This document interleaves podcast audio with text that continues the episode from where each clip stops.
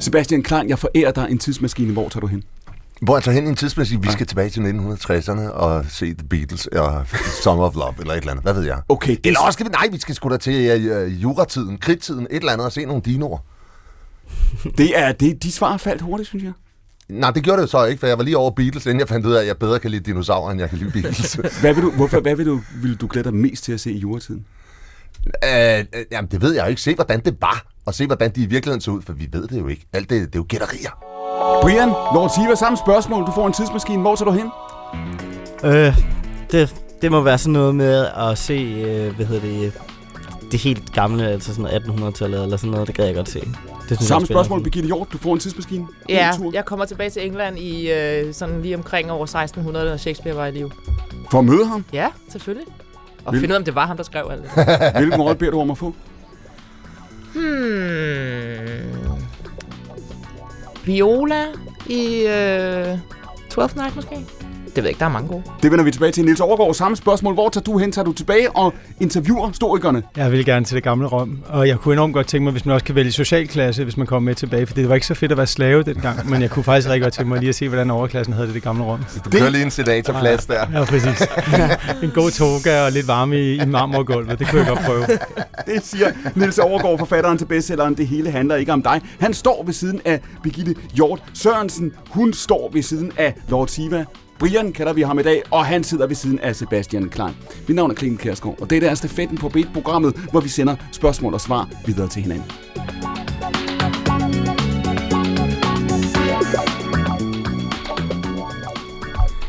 Føler du, Sebastian Klein, at vi er på vej tilbage til en eller anden form for hverdag eller normalitet efter corona? Ja, det har vi da været længe, har vi ikke det? Det er der ret. Altså, lige så snart vi slapper af med mundbindene, så føltes det jo, så føltes det jo næsten normalt igen, ikke? Var der tidspunkter under corona, hvor du tænkte, det bliver ikke som det var? Der er sket noget her. Vi er et andet sted. Havde du den oplevelse selv personligt? Nej, for jeg er et positivt menneske, så jeg tænker, det skal nok blive godt igen, hele tiden. Så, øh, men, men, men jo jo, man tænker, nu må det godt snart ske. Men jo, jeg, jeg tænkte, at det ville blive normalt igen. Eller normalt, hvad fanden er normalt, ikke? Men, men det ville blive sådan hen, at det, det var før det så var. Niels Overgaard, hvis man, forstår. Niels Overgaard, hvis man har tendens til sådan gå og være bange for ting, ikke? Ja. Jeg siger hvis. Det er Ja. naturligvis hypotetisk. Det, Hvad tænker man så, når verden bliver lagt ned af en global pandemi? Nå, men jeg tror, man kan jo se, altså, det var jo, det var, det var sådan en af de der sådan vilde ting i livet. Det er jo meget god sådan lakmusprøve på øh, folks personlighed. Man ser jo forskellige reaktionsmønstre. Dem, der sådan ligesom tager læderhandsker på, når de skal ned og købe ind og ligger dem to ja. døgn ude i entréen der. Altså, vi var alle sammen lidt panikket i starten. Ja, Jeg kan da huske den der tanke i starten, det der med, hvornår har man lyst til at sætte sig i et fly igen, eller i en biograf. Kan jeg huske den der, sådan, det der indelukkede... Øh, og det ved man, men så husker man sig heller ikke længere, fordi lige så snart øh, der så bliver sagt, at det, at det er fikset, at vi har vacciner, så så gør, altså jeg lever jo fuldstændig, som jeg plejer, tænker jeg. Der var, der, et- var der et tidspunkt, hvor du tænkte, vi kommer ikke helt tilbage til det, det var. Der var på en eller anden måde før og efter her. Ja, det, det, det var der, og jeg, jeg, hmm, ja, det var der. Altså, jeg, jeg, jeg ved ikke, men jeg ved ikke, jeg, jeg, jeg kørte også katastro- katastrofetankerne igennem, tror jeg, men, jeg, men jeg, det var jo også det der med, hvad det ville gøre ved os øh, som mennesker, men jeg, jeg, jeg, jeg synes jo måske lidt, hvis man skulle tage sådan en rigtig stor ja-hat på, så, så blev vi alle sammen mindet om, at vi havde brug for hinanden. Øh, altså den der sådan individualisme, den her kultur ligesom har fostret, og lige pludselig blev det bare tydeligt for os, okay, alene herhjemme med vores skærme, Mm. det er ikke nok. Mm. Uh, lige meget hvor fede, hvor godt indhold ja. vi har på de skærme, så det er aldrig nok. Og det, det, det synes jeg er en erkendelse, som jeg tror, som jeg håber, at vi også husker om et par år. Og det føles jo allerede som om, det, det er længe siden nu, det er det jo en vis forstand også, men det der med, altså det der med synkroniciteten i det. Mm. Vi går alle sammen i stå på en gang. Det er ikke øh, dig, der er blevet sat ud af spillet på grund af noget, eller mig, der er blevet sat ud. Vi går alle sammen synkront i, i stå. Har, Jamen, det gjorde vi jo ikke. Fordi vi gik jo ikke alle sammen synkront ud. Altså, der var jo nogen, der gik mere ud af spillet. Altså, mm. jeg fandt ud af, hvor fuldstændig uvæsentligt det er set fra en samfundsmæssig vinkel, det jeg render og laver. Fordi lige pludselig så blev det bare fuldstændig ligegyldigt, alt det, jeg laver. Der var ikke nogen, der... Det, der, der jeg udfylder ingen, altså, vigtige samfundsfunktioner i det her land. Tak for og det. det. Og det troede jeg. altså, jeg, der, det har jeg gået rundt og bildt mig selv ind. Og så lige pludselig kom corona, og så fandt jeg ud af, okay, det der med, det der med dyr, det er så ikke vigtigt lige nu. Så det lader vi være. Var det så en lettelse at finde ud af, at her. deprimeret af det? Hvad? Var det så en lettelse at finde ud af, eller, eller blev Nej, nej, det var da deprimeret? fuldstændig deprimerende. Okay. Altså, det var, det var, men det må også have været sådan i musikbranchen. Ja, sådan var det også, vil Altså- jeg sige. Altså sådan, at man, at man, det, jeg vil også sige, det fylder jo rigtig meget for mennesker, det der med, at man ikke kan komme ud, og man kan ikke danse, og man kan ikke høre musik, og det der fællesskab. Og Præcis. det er en stor ting at have et fællesskab, når man står på scenen med mit band, eller jeg står og sådan, at vi står foran nogen, og sådan, så, så, så jeg føler også, at jeg, er, jeg har en vigtig rolle som, som entertainer, og sådan skal, skal bringe folk sammen. Men det havde du ikke under corona. Men det havde, men det, men det havde jeg ikke under corona, der havde og, jeg ingenting at skulle have sagt. Og du siger, du siger, Lars Siver, der var et tidspunkt, hvor du tænkte, det bliver ikke helt, som det var. Eller det var, hvor du frygtede, at der... Ja, jeg, jeg, jeg, var, jeg var bange for, at det ikke ville blive det samme, mm. øh, hvad hedder det, på den måde. Og, og hvad gør det ved det? Fordi når man er musiker, øh, øh, popstjerne, rockstjerne, så, så er der jo en eller anden, der er det der med at komme ud og spille og koncerten, ikke? Mm. Altså det indgår i sådan på en eller anden måde en livscyklus, man har, en årscyklus, man har, ikke? Det her, det skal man, det er på en eller anden måde med. Når man tager det element ud, hvad så? Jamen altså, Jamen, det, jeg tror, altså det er forskelligt for folk, fordi jeg tror bare, jeg, jeg, jeg gik bare ind i den anden kurve, og så sagde jeg, okay, men så skal jeg bare lave noget musik. Ja. Fordi der, jeg er heldig, at jeg har heldigvis to sider. Jeg kan enten sidde og producere musik, og så kan jeg tage ud og spille det, og mm. få live feedback tilbage. Og det er sådan, så, så, så der gør jeg bare det andet. Så, så for mig så var det, men det var hårdt ikke at kunne få den feedback på min nye musik, eller det jeg havde udgivet. For eksempel Solværv, den spillede jeg jo først halvandet år efter jeg havde udgivet den, og folk de var, de var klar på den. Hvor oplever du det på en anden måde, når du står på en scene nu? Er der noget, der er anderledes, når man kommer tilbage? Ja, jeg synes folk, de giver den lige lidt mere gas, øh, end, end, end, end de plejer. Jeg ved ikke, ja, det er som om, at de lige sådan, fuck man, at øh, nu jeg mistede øh, sådan, at jeg skulle have gjort sådan dengang, ja. at jeg kunne. Det gør, det gør de nu. Alright, nu ved vi, at på den måde er det. Du siger, nu siger Sebastian Klein, du siger, du vågnede, du, altså du opdagede, hvor altså, ubrugeligt du er. Ja, fuldstændig ualmindelig. Altså. Ja. Men det gælder jo for hele, synes jeg, funktionærklassen, som jeg selv øh, det meste af min tid er en del af. Altså, det var jo ikke os, der var brug for at komme på arbejde. Ja, det var jo buschaufførerne mm. og sygeplejerskerne, mm. og altså, det var jo mm. det var alle dem, der ikke har så meget adgang til radiostudierne, som vi har, mm. øh, som der rigtig var brug for, da, da the shit hit the fan. Ja, og du siger også, du siger, Sebastian, du, det, det var, nu, du får det til at lyde sjovt, men det var, det var, ikke, det var ikke sjovt, da det går op. Nej, det var ikke voldsomt, men jeg vil sige, hvis jeg nu ikke... Normalt holder jeg rigtig mange foredrag, laver rigtig mange shows. Ja. Jeg laver så også noget tv, og jeg skriver så også nogle bøger. TV kunne ligesom lade sig gøre. Jeg laver meget, i virkeligheden laver meget lidt tv. Så det kunne stadigvæk lade sig gøre, så jeg kunne stadigvæk lave meget lidt tv. Mm. Og så kunne jeg så skrive bøger, fordi de der foredrags og shows, som jeg propper halvdelen af mit arbejdsliv, øh, stopper det op med, det var jo væk. Men havde du reelt, var der dage, hvor du tænkte, måske skal jeg noget andet? Åh, oh, det er der jo hver dag. det er der altid. Så jo, det er der, der er utvivlsomt været. Birgitte Hjort, hvad med dig? Føler du, fordi nu, prøv nu også at se, at du lever jo, du, din profession er jo at forestille dig, at ting er anderledes, end de er, ikke? Du bliver ved med at pege ned på bogen, der hedder Det handler ikke om dig. Er det et Så det er, eller? det er overhovedet ikke, for jeg, altså, hvad hedder det, det er, det er rent tilfældigt. Øhm, ja, altså, der skete din, jo det ja. for mig, at jeg fødte mit andet barn, lige da nedlukningen kom. Ja. Så for mig var det sådan set lidt mere, som om resten af verden var timet. gået på barsel med mig. Nå, men helt, jeg tror ikke, jeg oplevede det så meget som andre, fordi jeg skulle alligevel have gået derhjemme ja. i en boble. Øhm, så altså, så jeg tror simpelthen ikke, jeg har, jeg har, jeg har ikke været den, der har mærket det hårdest. Øhm, Øh, men jeg kunne sådan ikke genkende til nogle af de øh, følelser, folk fik af pludselig at være spadet inde derhjemme. Men det, det kendte jeg fra min første barsel, og sådan føles det, når man går derhjemme. Ikke? Øh, men der kom også, altså, den der, jeg, kunne, jeg bor lige ved en skov, og pludselig begyndte hele byen jo at simpelthen at gå tur i skoven, som de aldrig havde gjort før. så der var sådan en motorvej, og på en eller anden måde blev det en form for, for fællesskab. Altså nu er vi alle sammen lidt ude i den her, vi holder selvfølgelig vores afstand, ikke? Men, men, men ja, men hvad har det lært os? Har det lært os noget om vores egen omstillingsparathed? Fordi det er jo rigtigt at sige, at det her, det var sådan, altså jeg tænkte i de første døgn der, det fandt sted, det er en drøm. Men vi drømmer mm. alle sammen den mm. samme drøm. Ved du hvad, jeg drømte i nat? Jeg drømte, at hele verden var lukket ned. Men mm. vi, vi var mm. ligesom det, det samme sted. Det er derfor, jeg taler om den der synkronicitet. Nu, op, nu oplever vi det samme. Lige nu ja. oplever vi det samme. Ikke i morgen, ikke i næste uge. Mm. Lige nu oplever vi mm. det samme. Vi, vi er det, det, det samme sted, når man som skuespiller lever af og forestiller sig, at ting mm. øh, er noget andet end det, at du vågner som prinsesse, du vågner som heks, du vågner som dronning, du vågner som Katrine Fønsmark. Ikke? Mm. Sådan er vi. Du, det, du, det, hvad siger det om vores... Hver morgen er et kæmpe chok for mig. hvad, hvad, hvad siger det om vores omstillingsparathed, tænker du? Om vores øh, forskningsevne i virkeligheden? Altså om, om vi alle sammen kollektivt er blevet bedre til at, at, at være omstillingsparate, ja, eller have en større ja, forskningsevne? Ja. Det ved jeg sgu ikke. Altså, det ved jeg ikke. Hvad tænker du, Niels Overgaard? Tror du det? Har vi, øh... ligesom fået, har vi fået udvidet vores billede af, fordi vi, har, vi var meget vant til at tænke, du står op i morgen, Vækkeuret ringer klokken 6.30, du skal være der på yes. det tidspunkt, du skal være sådan. Det kan kun være på en måde. Det var det bare ikke. Nej, men det, det, det, det håber jeg jo, fordi altså, det, det var sådan set noget af det, jeg skrev i bogen. Men jeg, jeg tror ikke, altså corona har ikke været dårlig for den bog, fordi folk har tid til at gå hjem og læse og lytte og give mm. ture og sådan noget der, og det, den kom med godt sammen Du er god til at nævne bogen, Niels. Hvilket oplag er det, den ikke Ja, jeg aner det ikke, men, men den, den der står også lige der, så den er lige top of mind. Nej, men min pointe var mere, at... Du ved godt, det hele ikke handler om dig. Jeg ved det, men det, men det handler om bogen. Nej, hvad hedder det? Uh, hvor går det fra? Nej, det jeg prøvede at sige var... Det var tråden, på så for det. En, en af pointerne var, at, øh, at altså, vi lever jo bare historisk heldige tider. Altså, du mm. ved, vi har aldrig haft, der har ikke været nogen kriser siden 45 til 2020 i Danmark. Altså, mm. du ved, vi, vi, vi, vi, det, er jo ikke, det, er jo, det har været en unaturlig fredelig periode. Mm. Der har været besættelser, krige, alle mulige ting, som vi har levet med. Og så har vi ligesom vendet os til det der, den der ligesom beskyttede værksted. Mm. Øh, så jeg håber, at det er en opvågning til, at det, vi har nu, kan vi slet ikke tage for givet. Altså, når der er folk, der flygter flygter. Jeg har sådan en, øh, i bogen, jeg kan sige det til en flygtningetesten, at det der med, at vi går og brokker os over småting. Jo, men lige nu er der altså folk, der flygter med to børn under armen mm. fra et eller andet forfærdeligt mm. situation sted i verden. Øh, og så går vi rundt og har ondt i maven over, at vi kan få den øh, kaffevariant, vi godt kan lide, eller et eller andet. Altså, du ved.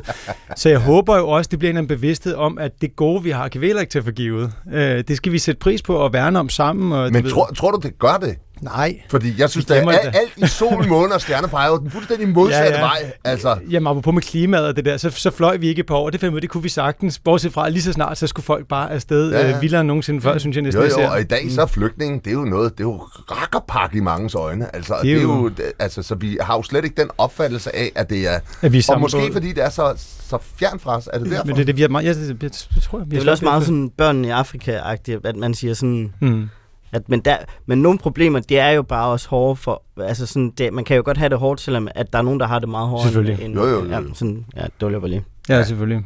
Kom du lige med den der dag. Men har du... Nej, men altså... Nej, men det er rigtigt jo. Men, men, men har du, Niels, har du den opfattelse af, du, du, du skriver, du siger, at det her, det er meget, meget forkert. Altså, det vi har set også de sidste årtier, er, at der er nogle generationer her, som har har, har levet øh, øh, uden, uden, uden krig, så er krigen tilbage. De har levet uden øh, sygdom, så er sygdommen tilbage. De har levet med mm-hmm. stadig, stadig større frihed, og vel også med øh, kontrol, eller rettere sagt med illusionen om kontrol. Fuldstændig, og det er, jo, det er jo det, som terrorisme faktisk er. For min generation, jeg er født i 81, så sådan 2001, det var ligesom mm. skældet for mig. Det var ja. helt ubekymret indtil da. Jeg er fuldstændig politisk ubevidst, og bare bongede rundt i verden, og så, fik, så kom det der sådan, den her terror blev sådan en, det var sådan en internaliseret frygt i virkeligheden, ikke? Det er, mm. det er jo ikke noget, man ser andet end mm. i massemedierne, og så mærker man det inde i sig selv. Øh, Ja, og så, og så, så det er det, så det første, hvor sådan ude i det åbne og fælles, ikke? For de andre ting, de går jo over og kommer og går. Men, så du siger, der var, der var, der var dit liv og, det, og verden, som du oplevede den indtil du var omkring 20 år, så kom, der, så kom virkeligheden på en eller anden måde, eller frygten? Ja, så kom, øh, ja, så kom der problemer. Altså for det var problemer, så der var langt væk. Der var ja. lidt Rwanda, der var lidt Jugoslavien, men der hvor vi boede, og muren faldt, og det hele kørte ja, det hele bare. Kørte, der var ikke rigtig noget. Der var, altså, så kunne man blive lidt uenig med det ene eller andet politisk hold. Men man jo, var jo, men 90'erne altså. var, jo, det var jo det fredeligste årti, og det, ja. alting kørte, og der var opsving, og det hele var fantastisk. Og så kom nullerne, og så kom vi sgu ned på jorden igen. Ikke? Birgitte, har du haft sådan et øjeblik i dit liv, hvor du siger, men der, der bankede alvoren på? Har du haft den samme oplevelse, at der ligesom bare sådan et punkt, hvor du siger, okay, der, der var meldte virkeligheden sig, eller har det været anderledes med? Altså, jeg tror også, at 9-11 gjorde et ret stort indtryk på mig. Øhm og igen, jeg synes jeg, det er svært at vide, fordi jeg, jeg er fra 82, så det er nogenlunde samme oplevelse. Altså, fordi vil man alligevel der øh, når man lige omkring 20, begynder mm. at, at, at åbne for, for verden. Fordi indtil da er man jo i en beskyttet verden, man går i skole, og de problemer, man har, er ligesom øh, lokaliseret til Så det. hvor meget, du siger, hvor meget handler det om, hvor mm. man selv er i sit ja. liv, og hvor meget handler det om, om ja. verden udenom? Altså nej, jeg siger bare, det der skete i 2001, øh, var ret voldsomt og gav den her fornemmelse af, at der er noget udtryk, at der er en stor verden, hvor mm. man ikke kan kontrollere alt. Men vil jeg alligevel, hvis ikke der var sket det, når man når omkring 20 år, begynder mm. man så at have det udsyn. Det, mm. det, det, det jeg ikke rigtig ved. Ikke? Mm. Brian, har du haft sådan et øjeblik, hvor du ligesom tænker, der var der noget i dit liv af den ene eller den anden årsag, hvor du tænkte, der var før eller efter, hvor, hvor tingene blev alvorlige? Har du oplevet det sådan? Eller har det været noget andet? Ja, altså sådan, er sådan, nogle, er sådan nogle situationer, sådan verdenssituationer, så har det nok været sådan 9-11, jeg kan huske, hvor det var. Ja. Men ellers så har der ikke været noget, altså sådan noget... På den måde? Nej. Nej, ikke, ikke, et, ikke et skæld, ikke noget på den måde, der har, har, har, du ved, hvor du ligesom siger, der var et før eller et efter. Nej, jeg kan, jeg kan simpelthen ikke komme på noget lige nu. I virkeligheden synes jeg nu, hvor vi står her, hvor vi både er kommet ud på øh, næsten den anden side af corona, måske kommer det igen lige om lidt, og så øh, krigen i, i Ukraine. Altså for mig i hvert fald har det givet sådan en altså hold da op, der er meget, der er uvist og usikkert, ja. som, som vi faktisk, som du siger, Niels, har, har gået op og taget for givet i rigtig lang tid. Ikke? Og så er der også det, og det kommer så, det er jo så virkelig det næste spørgsmål her, fordi det der, når vi taler om at vende tilbage til tingene, som de var, eller nu kommer vi, det var det, vi oplevede med corona, vi talte hele tiden om, når det er overstået på den anden side, yeah. og så videre. Ikke? Og det, det er jo det, du siger, Birgit, du siger i virkeligheden, vi er ikke, altså aldrig så snart troede vi, nu er vi, nu kan vi, nå, nu er det så, det faldt stort set sammen, i, i, nu skal vi også lige huske, i Danmarks tilfælde, stor del af verden har været helt anderledes, ja, ja, ja. det helt anderledes ja. ud nu, men i Danmarks tilfælde, der faldt det stort set sammen, aldrig så snart er nedlukningerne slut, mm. så kommer der en, mm. en, en krig på europæisk jord. Mm. Mm. Altså det giver i hvert fald bare mig den der fornemmelse af, at, at underlaget hele tiden bliver rystet, ikke? Ja. Sebastian, hvad tænker du om det? Er, det, er, det, er, det kommer, er vi på vej ind i en fase, hvor vi kommer til at sige, hey, vi har ikke så meget styr på det her, som vi tror. Nej, det tror jeg ikke, vi har. Jeg tror, vi har, vi har kvalmende meget styr på det i virkeligheden, og vi gør jo fuldstændig alt, hvad vi gør. Altså nu kan vi sige, vi har jo ikke en skid styr på sygdommene. Sygdomme, de kommer og går, og de, der kan komme nogle rigtig, rigtig slemme nogen. Og det ved vi, nu har jeg lige uh, snakket de senere dage snakket om fugleinfluenza, fordi der er kommet et stort udbrud af fugleinfluenza blandt vilde fugle. Uh, så der kommer jo nogle sygdomme, vi kommer ikke til at kunne beskytte os mod dem, og, og det skulle i virkeligheden måske også meget godt, fordi vi er temmelig mange mennesker på den her planet. Mm. På et eller andet tidspunkt, så kommer der der en eller anden spansk syge, eller en pest, eller et eller andet igen. Det, øh, det, vi ved det næsten. Det kan vi ikke rigtig gardere os mod. Men alt det andet, det er jo noget, hvor vi øh, et eller andet sted går ind i det med åbne Hvis der øjne. kommer en krig mellem menneskene og fuglene, Sebastian, hvem holder du så med? Jeg holder med fuglene. Nej, det gør jeg. Hvad hedder det? Men, men, øh, nej, men det jeg siger, det er, når, når vi nu taler om Ukraine, altså der er vi jo gået ind med, der, der er vi jo åbne øjne. Alle parter har åbne øjne og ved, hvad, hvad de gør og hvad de vil. Og altså, det, Altså, jeg forstår ikke den krig, at vi ikke kan løse den. Den skal jo løses i dag. Altså, Men det, du det siger... er jo en, en krig, der skal løses på, øh, på, på skrivebordet. Det er Men jo du siger, et, et diplomati, der mangler der. Det, det, du, den, det, du siger nu, du startede med sætningen med at sige, at vi har helt enormt meget styr på vi har, det. Vi har helt enormt meget styr på det. Det, det, det. Der er jo mange, der ikke deler den, den oplevelse, du har. Siger det noget om, hvordan verden er, tror? Eller siger det også noget om dit temperament? Ja, men det er jo, fordi vi er uenige. Det er, jo, det er jo kun fordi, vi er uenige. Vi har jo styr på, hvad vi gør. Det er jo ikke fordi, at vi er, når vi taler sygdomme, så er vi jo i elementernes vold. Men når vi taler krig, så har vi fuldstændig styr på, hvad vi gør. Vi er sure på russerne, russerne er sure på os. Sådan er det. Så det kunne godt være, at vi lige skulle sige at blive gode venner. Altså, det er, det er børnehavelogik i virkeligheden. Så, så det har vi styr på. Der er mange andre ting, når vi taler naturkatastrofer, og de ting, som i virkeligheden truer verden, der har vi ikke styr på en skid. Så du siger i virkeligheden, at vi, har en, vi overkomplicerer alt det, vi selv, vi som mennesker kunne gøre noget ved, gøre bedre, gøre fornuftigere. Siger det, siger det, er det det, siger det? Det kan godt være, det, det, det, det er et spørgsmål til Niels, det her. Ja. det er nemlig det der. Har Sebastian ret, Niels Overgaard? Øh, det ved jeg sgu snart ikke. Altså, jeg, jeg, er jo, jeg, jeg er nok lidt pessimist, du ved, på, på menneskehedens vegne. Jeg synes egentlig, vi er, vi er, ret, vi, jeg synes, vi er ret skidt kørende race. Jamen, der er heller ikke grund altså, til ikke at bevare pessimisme. Du vil hellere være med fuglene. Jeg, jeg, er nok, jeg er nok mere på fuglenes hold, tror jeg i virkeligheden. De, det er også, de kommer sikkert til at arve jorden efter os alligevel, men når vi har brændt det hele Jamen, jeg siger bare, at vi er gået ind i det her med åbne øjne. Jo, jo, men, altså, det er vi, det. Nå, men jeg har jo, jeg tror, hvis, hvis det, jeg har hørt dig sige, er, at vi kan løse det, hvis vi kunne finde ud af at snakke sammen, ja. så er jeg helt enig. Ja. Mm. det kan vi bare ikke. Så, så du ved, og det tror jeg aldrig, vi kommer til. Jeg tror, vi, vi er simpelthen en forfærdelig race. Men det, det, er jo, det, er jo en, det er jo en virkelig, det her i kernen i denne her diskussion er jo enormt interessant. En gammel diskussion, ikke? Apropos historikerne. Så de, ja, vi er jo blevet bedre til det. Vi er jo blevet bedre til at snakke sammen. Vi er jo blevet bedre til at være afhængige af hinanden. Men vi er også bare blevet bedre til at lave sådan teknologi, der kan ødelægge hele planeten. Ja, det og det er, er som om, den, den kurve går lidt hurtigere ja. end dialogkurven. Det er rigtigt nok, men vi har forstået vigtigheden af at arbejde sammen og den slags ting, og have fællesskaber. Ja. Det synes du ikke?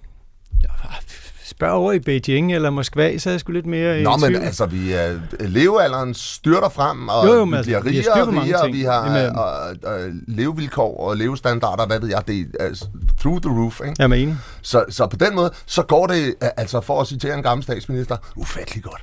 Hvem har, hvem har ret, Birgitte? Nu skal du uh, finde ud af, det Niels, der har ret, eller Sebastian har ret? Øh, det ved jeg ikke. Fuglene har ret, tror jeg. øh, nej, men... Øh, nej, men det er jo ikke, det er jo ikke fordi, altså, vi er uenige. nej, nej, det hører jeg egentlig heller ikke. Men, men det, du mener, Sebastian, det er, når du siger, at vi har styr på, hvad vi laver i krig, men ikke med naturkatastrofer og sygdom, så er det fordi, du siger, at krig er i en eller anden grad en menneskelig handling, mm. det er mhm. sygdom og naturkatastrofer ikke. Og det, er jo, det kan jeg sådan set godt forstå, men man kan sige, det vi også har set nu med corona, det er jo, at der er jo nogle nogle tiltag, vi kan gøre, som vi så er blevet bedre til mm. nu, og, og ligesom at vide, hvordan vi skal håndtere den her mm. sygdom. Ikke? Men, men et andet aspekt, vi også har i dag, jeg, jeg tænker nemlig også på det med den spanske syge, der har jo været epidemier og pandemier før, men informationsniveauet i dag er jo ekstremt højt. Mm. Og hvad gør det ved os? Fordi vi potentielt jo også kan bekymre os rigtig meget om ting, vi måske ikke behøvede at bekymre sig om, hvis ikke vi havde vidst, at der fandtes det her ud. Altså, det, det er ligesom, du ved, når man er gravid og bliver scannet og sådan noget. Der er en masse ting, man potentielt... Altså, jeg kender en, der, da hun var gravid i fjerde måned, fik at vide, at barnet har måske en sygdom, der gør, at det ikke vil leve ret længe, oh. men det kan også være, at de vokser fra det. Og så gik de to måneder, og ligesom skulle tager, tak for til det, og så, så nej, nej, nej, ikke alligevel, så var de ligesom vokset fra det. Og det er jo en hel masse bekymring, man så som kommende forældre går og har ja, i sit hoved. Ikke? Så, så det er jo også en del af det, synes jeg, det der med, er det kun er det gode, alt det vi, mm. vi ved i dag. Ikke? Men når vi har, nu havde vi argumentet før, Sebastian siger, at vi har utrolig meget styr på det. Det er, nu, nu parafraserer jeg her, Sebastian, du siger, vi er lige ved at være der. Ikke? Det burde være så enkelt. Vi ved, hvad vi gør. Ja, det er jo ikke helt det, jeg mener så. Hvis det, hvis det er det, jeg har fået ud af det, at, at vi lige ved at være der i himmeriger. På, men, men jeg siger bare, at vi har, vi har mange, meget få ting, der i virkeligheden øh, er ude af vores kontrol. At, oplever du det sådan, Birgitte? Oplever du verden sådan? At der er meget, der er ude af min kontrol. Der er, der er få til, at, at du, siger, du siger, Sebastian, vi har, vi, der, vi, styr, vi har styr på rigtig meget, ikke? Helt utrolig meget. Vi er på en eller anden måde, siger du, et skridt fra at Nej, nej, nej, nej, nu skal du ikke sige, at vi er et skridt fra et eller andet Så hvad, hvad er det, der afholder os? Hvad er det, der, hvor opstår problemet så, hvis vi er så tæt? Hvis der er så meget, vi kan, hvad er det så, vi ikke kan? Ja, det er sgu et godt spørgsmål. Vi kan, jo, vi kan jo utrolig meget. Spørgsmålet er jo bare vilje. Og det er jo også politik rigtig meget af det, og prioritering af, hvad vil vi, når vi snakker klima, når vi snakker natur, biodiversitetskatastrofer, sammenholdt med, at vi, øh, med, med ønsket om evig vækst og den slags ting. Så der er sådan en masse ting, hvor vi kan sige, som, som er modstridende. Så vi ved alle sammen en hel masse forskellige ting, og vi har forskellige prioriteter. Så derfor så har vi selvfølgelig en, en uenighed omkring de her ting.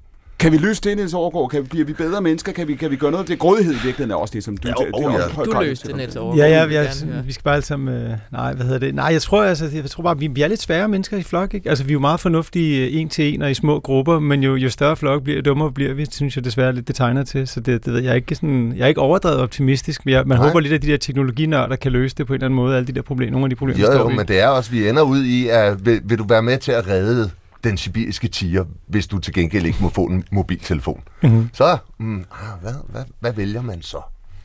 Det, og hvis der er nogen, der kigger, hvis man selv står i butikken, ikke? det er også det. Det siger Niels Overgaard, forfatteren til det hele, handler ikke om dig. Han sidder i studiet ved siden af Birgitte Hjort Sørensen, Lord Siva og Sebastian Klein. To timer, fire gæster, det er stafetten på P1. Er vi for roden? Nej, det er fantastisk. Solværv, solværv.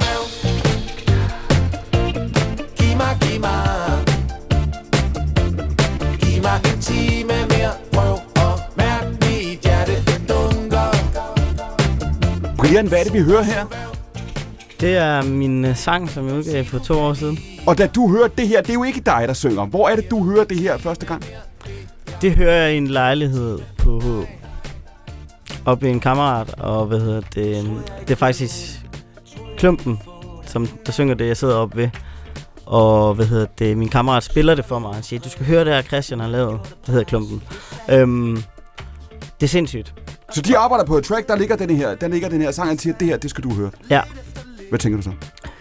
Jamen, øh, jeg tror, jeg bare, jeg synes, det er, jeg synes, det er, jeg blev sådan helt vildt imponeret over, at der er ingen, der ved, der kender det her nummer her. Øhm, og det er udgivet. Og, og, og hvorfor har det ikke hvorfor er, det ikke, er der ikke flere, der har snakket om det? Hvorfor er der ikke blevet, spillet for mig? Hvorfor har jeg ikke selv hørt det? Øhm, og der har det været ude i, i sådan forholdsvis lang tid. Øhm, det er ude, det er det orkester, der hedder Humør Express. Og det er du forstår ja. simpelthen ikke, hvorfor det ikke er mm. øh, større end det er. Hvad, hvad er det, der taler til dig? Hvad er det, du hører, da du hører det her?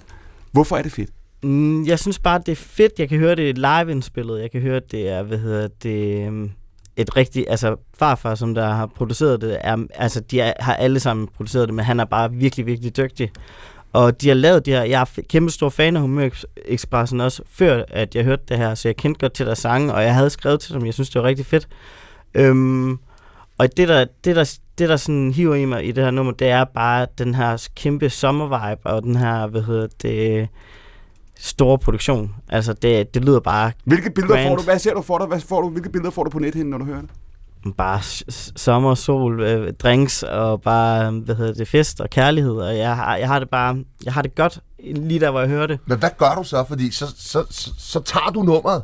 Jeg tager nummeret. Du stjæler det ja. med arme og ben. ja, og laver om på det. ja. Og hvad hedder det, jeg, jeg fjerner en masse ting, der er i, der er en masse, sådan, jeg, jeg, får, jeg får det nærmest pillet ind til skelettet af, hvad det er. Sådan, der er en masse shaker og alt muligt sådan keys, der ikke skal være der, men jeg får, for, for taget de ting, der er der, så det kun er skelettet, der står der. Så må, det ikke... må jeg prøve at spørge som lavpraksis? Er det sådan, så har du sådan en masse tidslinjer med hver forskellig? Er det, ja, er det sådan, at man sidder i sådan et, et musikprogram? og så sidder jeg sammen med farfar. Og så, så, så fjerner du tamburin, eller hvad ja. der nu ligger, mm. en af gangen. Ja. Og så skræller du ned.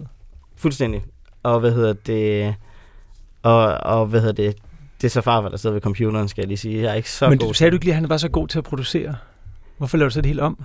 Øhm, det er fordi, jeg tror, jeg har en anden lyd. Så god var han heller ikke, Nå, men det er bedre at pille fra, end det er at bygge på. Altså, for sådan, sådan, sådan, har, sådan har jeg det nogle gange. Og der tror jeg, for at det skulle passe mere til mig, så skulle det være mere enkelt og simpelt og, mm. og poppet. Mm. Og poppet, det har ikke så... Sådan, hvis det er, at man skal lave noget, der er vildt art og sådan noget, så har du sådan 60 spor af instrumenter, mm. der er der på. Ved du, ved du det med det samme, du sidder der med klumpen, du siger til ham, det er fedt. Er, du, er, du, er, det, er det første gang, du hører det igennem, hvor du tænker, det her, Ja, men, ah, ja, men jeg, jeg, jeg, jeg sådan, det er det, det, jeg tænker der, men jeg tænker, hvordan kan jeg egentlig få, få lov til at lave min egen version, og der er jo vers på, der ikke er min egen, og, eller der er jo et vers, der er skrevet, men det synes jeg var sådan lidt, det var ikke sådan, det var det, jeg ville lave om, hvis det var. Og det var også det, jeg endte med at lave om, versene, skri, skrive dem om, og, og synge lidt over omkvædet. Men tanken får du med det samme? Du tænker, det der, det skal jeg give? Ja, faktisk melodien også nærmest. Altså sådan inde i hovedet, der sidder jeg og tænker, yes, det, det, øh, man kan gøre det her fedt. og du kunne høre, det var hits? Ja. Det ved jeg ikke, om jeg kunne, men det, det blev det sgu. ja, det blev det. Hvor lang tid tog det? Okay. Altså at skrive det? Uh-huh. 10 minutter til 15. Ja, det er utroligt. Det er utroligt. Ja. Nogle gange, så kommer det bare.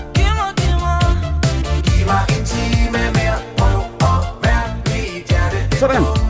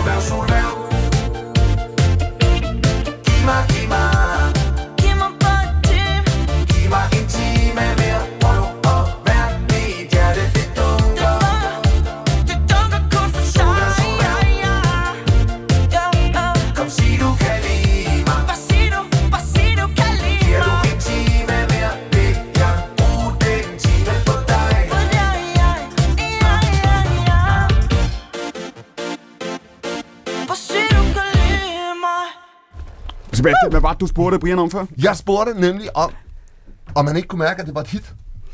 Fordi det synes jeg jo nogle gange, når man hører et nummer, så, så kan man første gang... Den her, det, det har jo, det har jo hit quality. Ja, så, altså, ja, men, men jeg, man ved aldrig, hvornår et nummer er et hit. Og jeg vidste det faktisk ikke, og jeg havde faktisk... Øh, jeg var i tvivl om, jeg skulle udgive nummer, fordi at, jamen, men, det var også noget helt andet, jeg lavede. Og, men du hørte det jo fra øh, altså Expressens udgave og tænkte, det var et hit. Jamen, det er rigtigt. Altså, jeg, tænker, jeg tror aldrig, jeg laver musik, fordi jeg vil lave et hit. Nej. Og det gør jeg heller ikke dengang. Jeg synes, det var rigtig fedt, så jeg havde lyst til at lave det. Ja. Og, og, sådan, og, og så jeg var også i tvivl om, at jeg, jeg kunne virkelig godt lide det. Og det er jo den følelse, man skal gå med. Sådan, ja, ja, ja. Når det er, man sådan, for eksempel også, hvis du vil lave et tv-program, så, så ved du ikke, om det er noget, der er spændende eller et eller andet, før det er, at man faktisk bare går efter sin mavefornemmelse og laver det. Men jeg, jeg, jeg tænker, for jeg havde en kammerat, som øh, kom med i Karrierekanonen med sit band. Mm. Og det var et synes jeg, mediocre rockband. øhm, og, og, og han hedder Niels Brandt. Og så, så, så, så, så spiller han så de her to numre, som han er kommet med i Karrierekanonen med. Ja. Og jeg kan bare høre med det samme. Hold kæft, det er hits. Og det her, det bliver jo kæmpestort. Og han er, nå, synes du det? Og sådan noget lignende. Og ja, og vi hører dem igen og igen. Og det, det var så øh, øh, Picnic på Kastellet og Lorte Parforhold med Magtens Koinor. Ah. Og, som jo også blev meget, meget store hits. Ja. Og, og det, kunne man, det kunne man sgu godt høre der. Mm. Ja. Og, og jeg tænker, at det kan man også med, med Sonar. Ja, altså sådan, jeg tror, jeg tror, altså sådan, jeg kunne i hvert fald ikke høre det. Jeg synes bare sådan, det var mega fedt, at jeg lyst til at udgive det. Jeg tror, min pl- pladselskabschef Janus, han kunne godt høre det. Det, var fedt. det er jo ikke bare, det er ikke bare musikken, du skifter ud. Du sagde det også før, du skifter også ud i teksten. Altså, det, det første linje, jeg skriver, det er, at jeg tror, at jeg ser dig.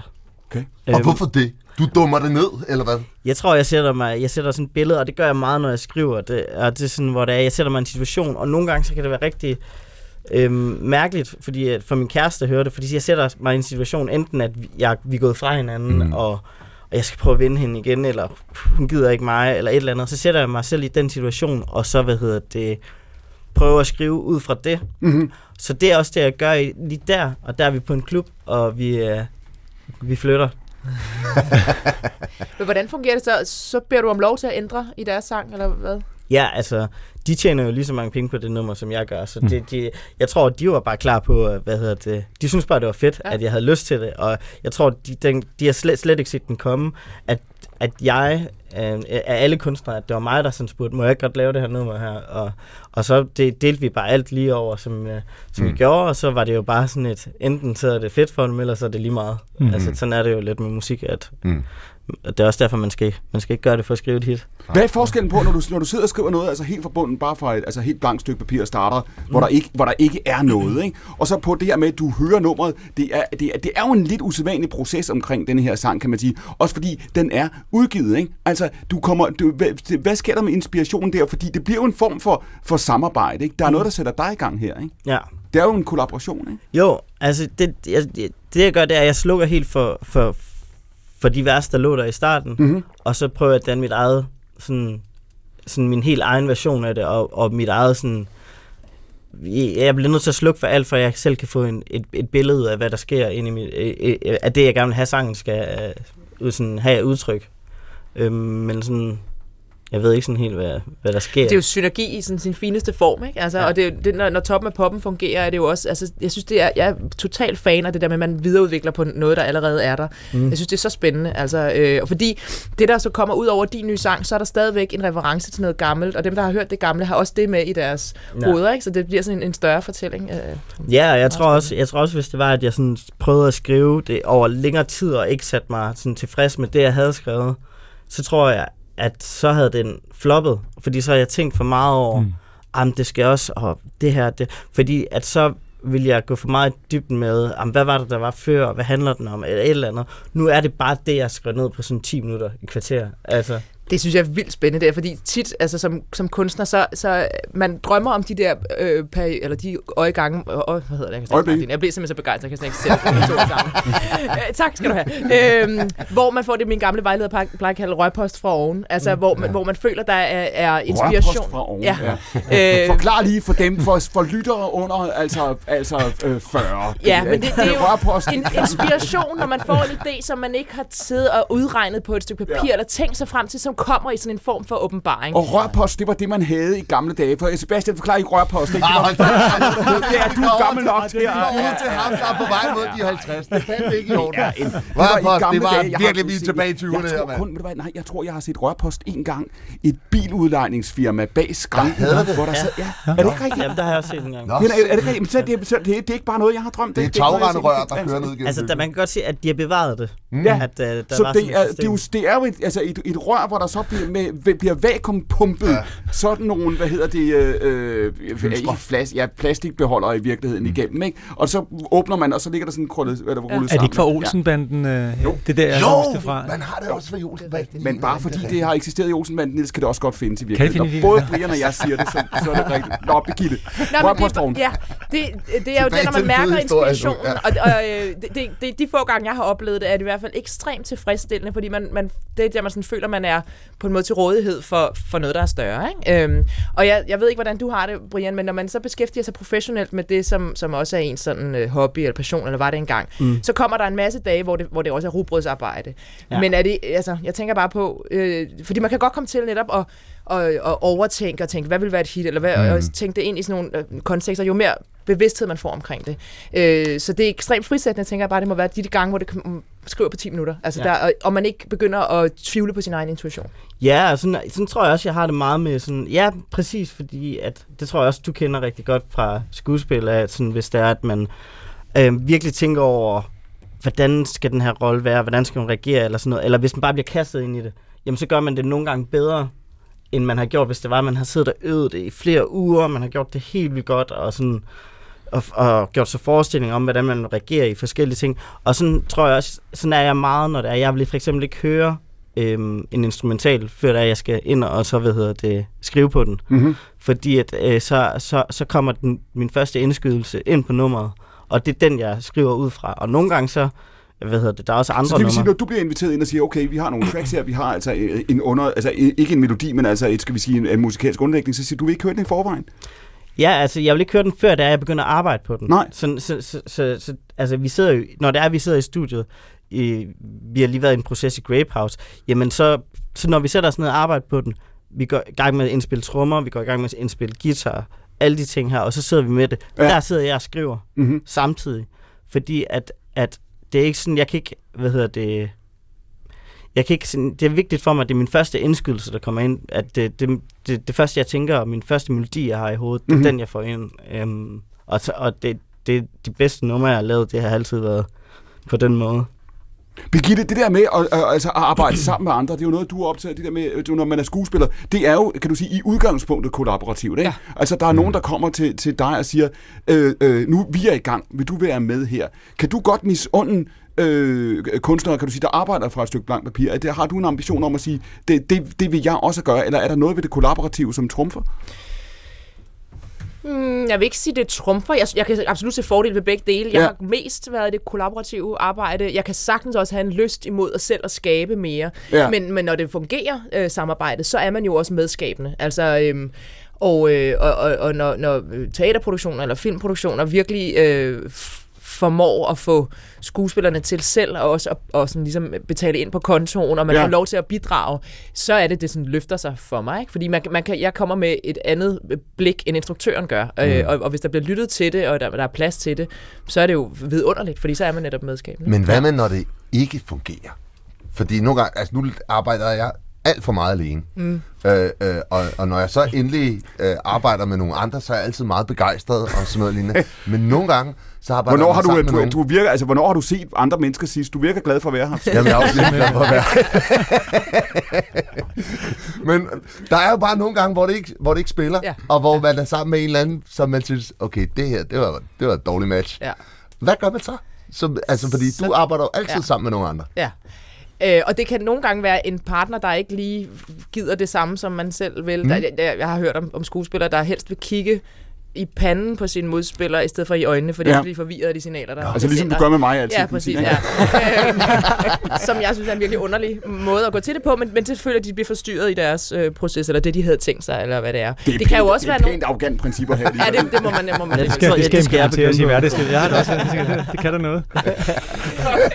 men det kan så være den ene ting. Det andet kan jo være, at det, sådan, det praktiske på filmproduktioner. Nogle gange skal man lave et nærbillede, og der er ikke plads til, til modspilleren, så det du spiller en stor følelsesladet scene til, det er øh, hvad hedder det, fotografens knyttede næve, der er lige ved siden af linsen, sådan, så man får den rigtige eyeline. Ja, mine så øjne, der kan jo være øjne, de er her utrolig mange uh, obstacles i forhold til at, at, at bare overgive sig til, til, øh, til stedværelsen. Så er det, man henter på sin, uh, sin fantasi og sin uh, ja, ja, forestillingsevne. For det bedste ud ja. af det. Og nogle gange må man også bare lukke øjnene og tænke på fædrelandet. Eller ja.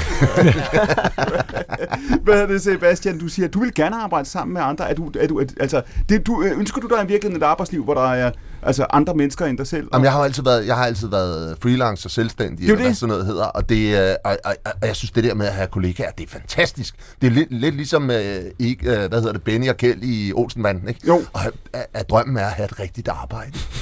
Altså, ja, det, ja, det. Sådan, det synes jeg faktisk er, at, at det er der noget i. i dag. Sådan føler jeg, alle har tilbagevendende tema med Sådan har jeg også haft rigtig ja. meget. Man er altid jaloux på det, man ikke har. Ja. Eller sådan, man kan, jeg kan være rigtig jaloux på min, øh, mine venner, som der bare har et helt almindeligt arbejde, der tjekker ind, og så når de har fri, jamen, så tænker de mere på det. Nå, men så har man... Ja, så, lige præcis. Du, altså, men du har også kollegaer, som du kan dele så og glæder med. Jeg har ja. sgu ikke nogen til, når jeg sidder og skriver en bog, og så tænker jeg, hvad fanden skal jeg skrive om den tiger der? Altså, der, der, der, der, der, der er ikke så øh, nogen, som jeg sådan lige kan Nej. gå hen og spørge til råds. Niels Overgaard, hvad svarer du, når, når folk spørger, hvad laver du, hvis ikke hvad svarer du? Jamen, øh, altså, jeg, jeg har jo været den der, jeg, jeg havde sådan en corporate job, og så sagde jeg det op, fordi jeg gerne ville være fri, fuld og selvstændig, mm. og så var jeg det i to års tid, og arbejdede på en bog, som ikke rigtig blev god, og ikke blev til noget, og ingen ville antage. Og så, Hvad var det for en bog, Niels? Øh, jamen, det, det handler om dig. Øh, det var sådan om det moderne arbejdsliv. Det blev ikke særlig god. Det blev sådan en hybrid mellem to-tre bøger, der kom sådan bagefter om det samme, som blev meget bedre end mit. Øh, mit, mit, mit, mit, mit miskmask. Mm. Øh, men, men så søgte jeg har jo været i corporate job siden, fordi jeg godt kan lide den der tryghed i at have det. Så jeg, ja, jeg, jeg går lidt med livrem og seler nu, og har det mega dobbelt med det, for jeg, jeg synes, der er enormt meget tryghed i at vide, at der kommer penge næste måned. Ja. Og du ved, at det er to og et halvt år siden min bog udkom, og jeg har god tid til at lave den næste, til hvornår jeg synes, jeg har noget at sige. Jeg, jeg behøver ligesom ikke... Nej. Altså, jeg, har, jeg er selv lidt sådan det lyder også lidt, hvordan man taler om det, Brian. Det, det der, altså, men jeg har også lidt sådan en, en respektfuld forhold til muserne, for at bruge sådan det der, det der gamle begreb. Men nej, men ja. jeg vil ikke lægge pres på musen, nej. til den skal også skal betale min, øh, min budgetkonto og nødvendigvis. Jeg kan godt lide, at den får lov at leve lidt øh, frit. Og hvad, Niels Overgaard, er en muse nu? Jamen, det er jo de der, der inspirerede ikke, i de i gamle antikke, dem, antikke gudebilleder. Det er dem, der kommer, ja, dem, dem, der kommer med rørposten ovenfra, og, og, og, man skriver en sang på 10 minutter, eller, eller gør et eller andet andet, Så hvad, som, hvad som ikke var der før. Du, hvad frygter du, at muserne skal gøre? Jamen, jeg frygter at bede dem om at betale øh, lev på stegen og budgetkontoen, øh, ja. at, at det vil ødelægge dem. Mm. Øh, og, og det ved nu får jeg lov til, og nu er det sådan en privilegie, at jeg kan gøre det i det tempo, jeg selv har lyst til, og hvis folk, der har lyst til at høre mig et foredrag, så siger jeg ja, hvis det passer i kalenderen, og hvis ikke, så kan jeg godt stadig betale løn. Altså, det ved, så kan jeg ja. betale løn, betale husleje, eller hvad det hedder, termin og alt det der. Så, så, så, så lige nu giver det mig den der livrem og seler. Øh, det gør også, at jeg skriver mindre, end jeg gerne vil ideelt set, men til gengæld har jeg også kollegaer, og jeg fandt jo også bare ud af, at jeg er så social, og sidde ja. for meget selv er ikke, øh, Nej, man bliver ikke specielt befordrende for mig. Nej. Hvornår føler du, jeg har sagt, hvornår møder du muserne første gang? Er det med den bog her? Er det med, det handler i? Det hele handler Nej, ikke om jeg dig? tror, at jeg har, jeg tror, jeg har haft en skaberlyst, altså sådan altid, at skaber trang, og så tror jeg aldrig rigtig, jeg kunne finde ud af at at finde det rigtige. Altså, jeg kan også spille otte akkorder på en guitar, så jeg også sådan skrevet sange, da jeg var 19 år gammel, mm. og det er, jo, det er jo lidt derefter, fordi jeg jo aldrig kunne finde ud af at øve mig ordentligt til at blive dygtig til det. Så jeg tror, jeg har haft en eller anden skaber idé, som jeg så bare ikke rigtig så først i en, i en, i en fremskreden alder har fundet et, øh, en, eller anden, øh, en eller anden vej til. Føler du, lidt, føler du lidt, at du med bogen her, altså der har du, føler du dig heldig? Føler du, du har ramt noget her? Ja, ja. Nå, jeg er totalt privilegeret og heldig. Altså, der, blev, der udkommer 6-7.000 bøger i Danmark om året. Ja. Altså, der, der er masser, jeg nu arbejder på Gyldendal til hverdag, det er mit corporate ja, job ja. nu. Jeg ser jo sindssygt dygtig, meget, meget dygtigere forfatter end mig, øh, få mindre opmærksomhed. Altså, du ved, der, der er så mange gode bøger, der bliver udgivet ja. hele tiden, ligesom der er gode sange og gode film. Altså, der er så meget godt ja. teaterstykker, som ingen opdager. Så, så jeg, man er jo enormt heldig, hvis man lige er den, der af, af uvisse årsager lige rammer rigtigt på nu, et eller andet tidspunkt. Nu siger du før, at du vil ikke bede muserne om at betale huslejen. Altså, mm. der, der har været noget med den her bog, som er privilegeret, eller... eller, eller altså, øh... Jeg var glad, hvis 700 mennesker købte den, og var rigtig glad for den. Så, så det, det, det var jeg også glad for. Altså, det, det, det havde jeg bestemt mig for. Jeg ville være glad, hvis jeg selv synes, den var god, og der var nogen, der ville være glade for den derude, nogle, nogle mennesker. Altså, du har skrevet den til dig selv? Jeg har skrevet den for mig selv på den måde, jeg synes, den skulle være lige på. Altså, det er lidt, jeg, jeg kunne meget genkende den måde, du talte om det før på. Altså, det, det, det er min egen integritet, som, skal ligge i det værk, ellers men, så kan men det lige for, en, for en mand, der beundrer stoikerne, som du gør, og, ja. og ligesom tror på, altså også skal vi sige, det, rationaliteten, og du, du, du griner allerede, ikke? så kan man sige, det at du lægger dit liv i hænderne på muserne, det er jo, det er jo, det er jo øh, magi, min ven. Ikke? Jo, men der er noget, man ikke kan... Jeg tror, der er et eller andet derude, men... Øh Altså, der, det, jeg tror, der er, jeg tror, jeg tror, det der kreativitet og inspiration, det tror jeg lidt er sådan en, en følsom kilde, man ikke skal forurene alt for meget. Kan du genkende det, Birgitte? Ja, altså, og først vil jeg sige, det er vel netop stoisk at ligesom sige, det har jeg tillid til, at der, det, det kan jeg ikke selv kontrollere, hvornår den inspiration kommer. Mm. Så Men man kan måske styre sin, hvordan man jeg, jeg går til ja. det på, ikke? Det er også det, jeg tror også, hvis man er for travlt, hvis jeg er for travlt på arbejde, så kan jeg heller ikke høre nogen muser. Du ved, jeg, jeg, har ikke skrevet noget et halvt år, så du ved, det, det er jo ikke fordi, det er entydigt godt. Men jeg synes, der er et andet aspekt i det der med livrem og seler, for det er klart, at det er rart at kunne betale sin husleje, men der er også noget, det kan jeg selv mærke, jeg har jo tit ledighedsperioder imellem jobs, jeg synes, det er ekstremt ufrugtbart bare at have altid i verden, og ikke have nogen som helst øh, begrænsninger eller rammer. Jeg synes mm. altid, de mm. bedste kreative ting opstår i en eller anden form for ramme eller modstand, mm. om du vil. Mm. Ikke? Ja. Øh, det tror jeg, man har brug for, fordi hvis alt kan være alt, så bliver det til ingenting. Ja. Så altså, altså alt for god tid, det øh, fordrer ikke kreativiteten? Ikke for mig i hvert fald, og jeg synes, jeg hører det fra andre også. Hvad sker der, hvis du har for god tid, Birgitte? Hvad sker der? Hvornår kan du mærke, at nu har jeg for god tid? Jamen, der sker lige præcis ingenting. Der sker det, at så, du ved, så, så har jeg afleveret mine børn, så skal jeg, så skal jeg hjem, og så kunne jeg godt, øh, så er det måske lidt, jeg skal ordne nogle mail. Så er der også noget vasketøj. Og så lige pludselig er dagen gået med nærmest ingenting. Mm. Øh, hvorimod, hvis jeg har en deadline, hvis jeg har et sted, jeg skal være, hvis jeg skal møde nogen, så er jeg produktiv på en helt anden måde. Ja. Det siger Birgitte Hjort Sørensen. Hun står her ved siden af Niels Overgaard, forfatteren til Det hele handler ikke om dig. Ved siden af Birgitte, der sidder Lord Siva, også kendt som Brian, og ved siden af Brian, der sidder Sebastian Klein. Sebastian Klein, hvad siger du, når folk spørger, hvad laver du? Hvilken jobtitel har du? Hvad vil du skrive Jamen, det er altid skide svært. Jeg synes altid, det er meget besværligt, fordi det kommer an på, hvad er det, jeg tjener mine penge på, eller hvad er det, jeg er bedst til. Så hvad svarer du helst? Øh, hvad har du lyst til at sige? Jeg har lyst til at sige, at jeg er dyreekspert eller fugleekspert. Fordi det er det, jeg er bedst til. Men det er jo ikke det, jeg tjener penge på. Det tjener man jo ingen penge på at være. Men så kunne jeg sige, så var jeg gøjler, eller forfatter, eller sådan, så der er mange forskellige ting. Eller tv-vært, for det, det, det folk tænker, jeg er. Apropos gøjler. Ja. Dette er Stafetten, programmet, hvor fire gæster sender spørgsmål og svar videre til hinanden. Vi har en hel time tilbage. Den kommer på den anden side af radioavisen. Den kommer her, for dette er P1, og klokken er 13.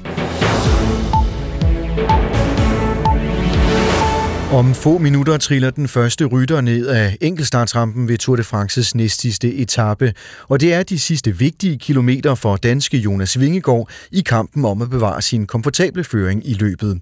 DR sportens Tour de France-kommentator Tobias Hansen regner dog med, at udfordreren Tadej Pogacar vil gøre alt for at hente tid på danskeren. Men Jonas Vingegaard vil også gå efter en god præstation på cyklen i dag, siger han. Det jeg så heldigvis forventer og formoder, det er, at Jonas Vingegaard har tænkt sig at fortsætte de takter, der har gjort ham til verdens bedste cykelrytter igennem de sidste par ugers øh, strabasser.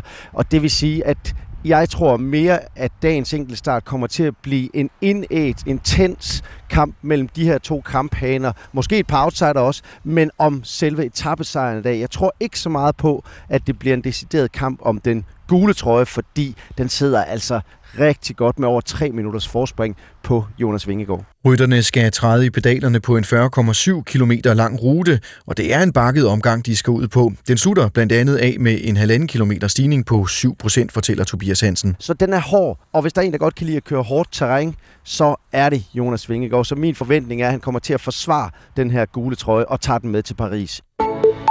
Der er bagagekaos i de europæiske lufthavne. Der er alt for lidt personale og alt for mange rejsende. Og det betyder så, at mange danskere kommer hjem uden bagage. Og sker det, så er det vigtigt, at man med det samme får lavet en rapport i lufthavnen, så flyselskabet kan videresende bagagen, når den dukker op. Det fortæller Vagn Jelsø, der er chefkonsulent hos Forbrugerrådet Tænk. Og så må man indtil man får bagagen, hvis det, hvis det er på udrejsen, når man står i et fremmed land uden sin bagage, så må man jo købe de nødvendige rimelige erstatningskøb, der kan komme på tale. Erstatningskøb er typisk lidt tøj og en tandbørste, men kan variere fra flyselskab til flyselskab. For eksempel SAS, de har en regel, der siger, at øh, de anerkender op til en grænse på 50 euro, altså 375 kroner.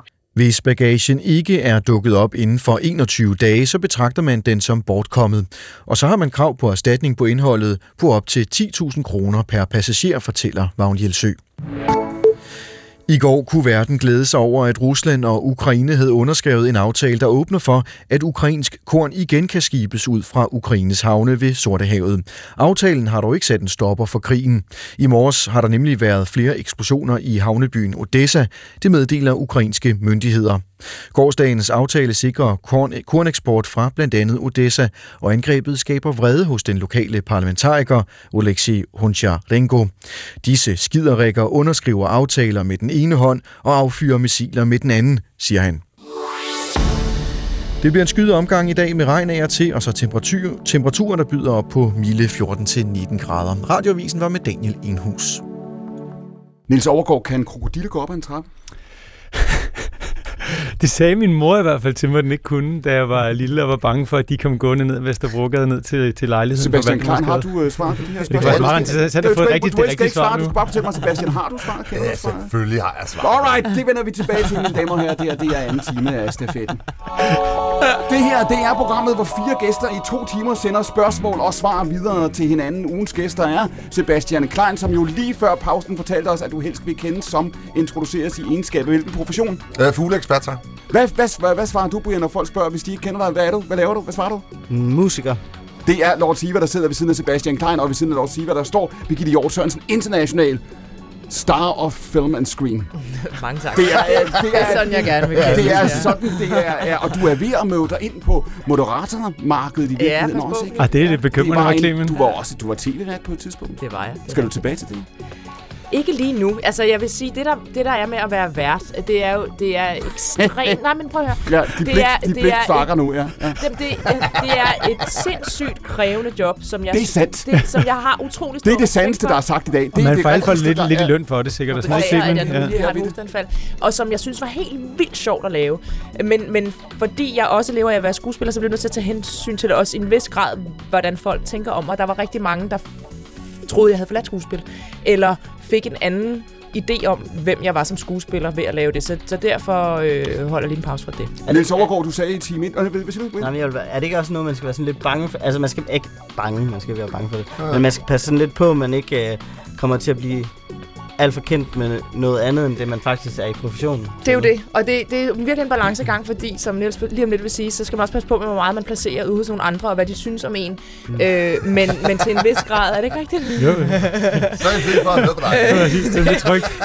til en vis grad bliver jeg nødt til at være bevidst om, det føler jeg i hvert fald. Ikke? Ja, jamen, det, det gør jeg, du sikkert også. Ja, ja jamen, jeg, jeg, har sagt nej til mange ting. Ja. For... Hvad, har du, hvad er det seneste, du har sagt nej til, Brian? sådan er, ting, der sådan er relevante. Så det, det må være at lave et program med min kæreste Ulrikke om vores liv. Altså det, oh, ja, ja. det følte jeg sgu ikke lige, der er brug for. Hmm. Så kunne jeg blive mere kendt for det, end jeg kunne blive ja. kendt for min musik, eller for at være sådan reality. Så var det, det var det pænt nej tak, ikke? Jo, det var det. Du ved, der er de ting, man siger nej tak til nogle år, så ved man, man kan altid. Ja. Jeg tror bare, jeg sagde nej. Pænt, pænt, pænt nej. Pænt nej. Ja. Ikke tak. Det tror jeg, uden at kende konteksten. Du er ikke efterfuldt af tak. Har du fået dit tilbud, Birgitte, nogensinde? Ikke det tilbud, nej. Jeg har fået en masse andre tilbud, som er lidt i samme genre, noget med netop at se ind i mit liv. Ikke? Men jeg tror på også, at jeg i høj grad også lever af en vis form for anonymitet, så folk ikke ser mit eget klædeskab eller mit eget køleskab, når de ser mig på skærmen. Ah, nej, læg lige mærke til den ordlyd. Hun siger, hun har tillid til, hun har styr på sagen. Hun siger ikke, hun har tillid til Nybo. Der er noget at arbejde med her. Hvad koster det at få Ny Højre med på at vælte Nyborg? Og hvad er prisen for at få Jens Enok tilbage? I dag der bliver der handlet på borgen. Vi skal altså kende mellemregningerne, ikke? Det er Nyborgs hoved, der er til salg. Vi har ikke tid til at sidde og vente. Kom. Kom. Hvordan var det? Kom, ja, du står. Hvad, hvad tænker du, når du hører det? Det er jo ikke dig selv, du hører. Det er jo Katrine, er jo Katrine der taler her. Ikke? Ja. Hvad er Katrine Fønsmark? Hvad, hvad, hvad går gennem hovedet på dig, Birgitte, når du hører det? Øh... Ja, altså det er, jo, det er jo fra den sidste sæson af Borgen, som, øh, som har været vidunderligt at komme tilbage til. Og da I øh, kommer tilbage, I bliver kaldt ind her. Det er Føler du selv, jeg var færdig med at 20, Nej, nej. Okay.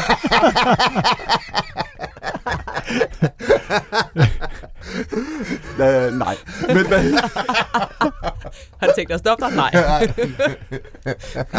I bliver, ja, nej, kom. værsgo. Ja, ja, kom, ja, det var, var, det, var det Katrine Fønsmark, jeg havde stående over for mig lige et øjeblik? Det er du, du svarede Måske nu. nogle gange er grænsen jo lidt flydende, ikke? Ja. Hvornår er den mest flydende? Oh, ja, det ved jeg så ikke rigtigt. ja, hvad vil du spørge om?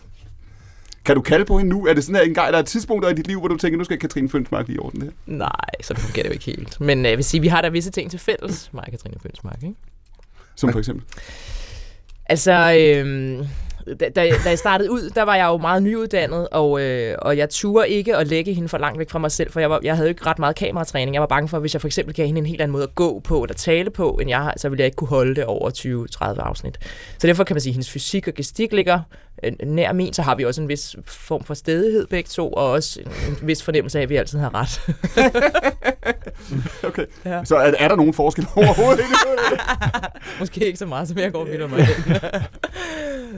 Og det, er jo, det var jo pointen her, fordi da du, da du, da du møder hende første gang, eller, eller spiller hende første gang, hvor gammel er du der, I startede, da du får en invitation? 27. Ja. ja. Og du siger, du var simpelthen, du tænkte, det her, hvis det her det skal være mange episoder, det er jeg nødt til at lægge det tæt på mig selv, så jeg ved, hvad jeg gør. Ja, og fordi, altså, øh, jeg har gået på teaterskolen og har haft måske to ugers filmtræning, før jeg får det her. Og det er jo noget helt andet. Der er en hel masse teknik i forhold til at filme noget med ramme et mærke, ramme lyset og ikke dække for de andre. Der er sådan en hel masse, som man bruger rigtig meget krudt på. Så ligesom du har mange kanaler åbne, når du er vært, fordi du både får input i øret, du skal snakke med mig og høre efter, hvad jeg siger nogle gange i hvert fald. Mm. Øhm, så, så er der også de der, den form for kanalåbenhed, når man, når man øh, laver film og tv. Jeg siger, det, det er godt. Mm.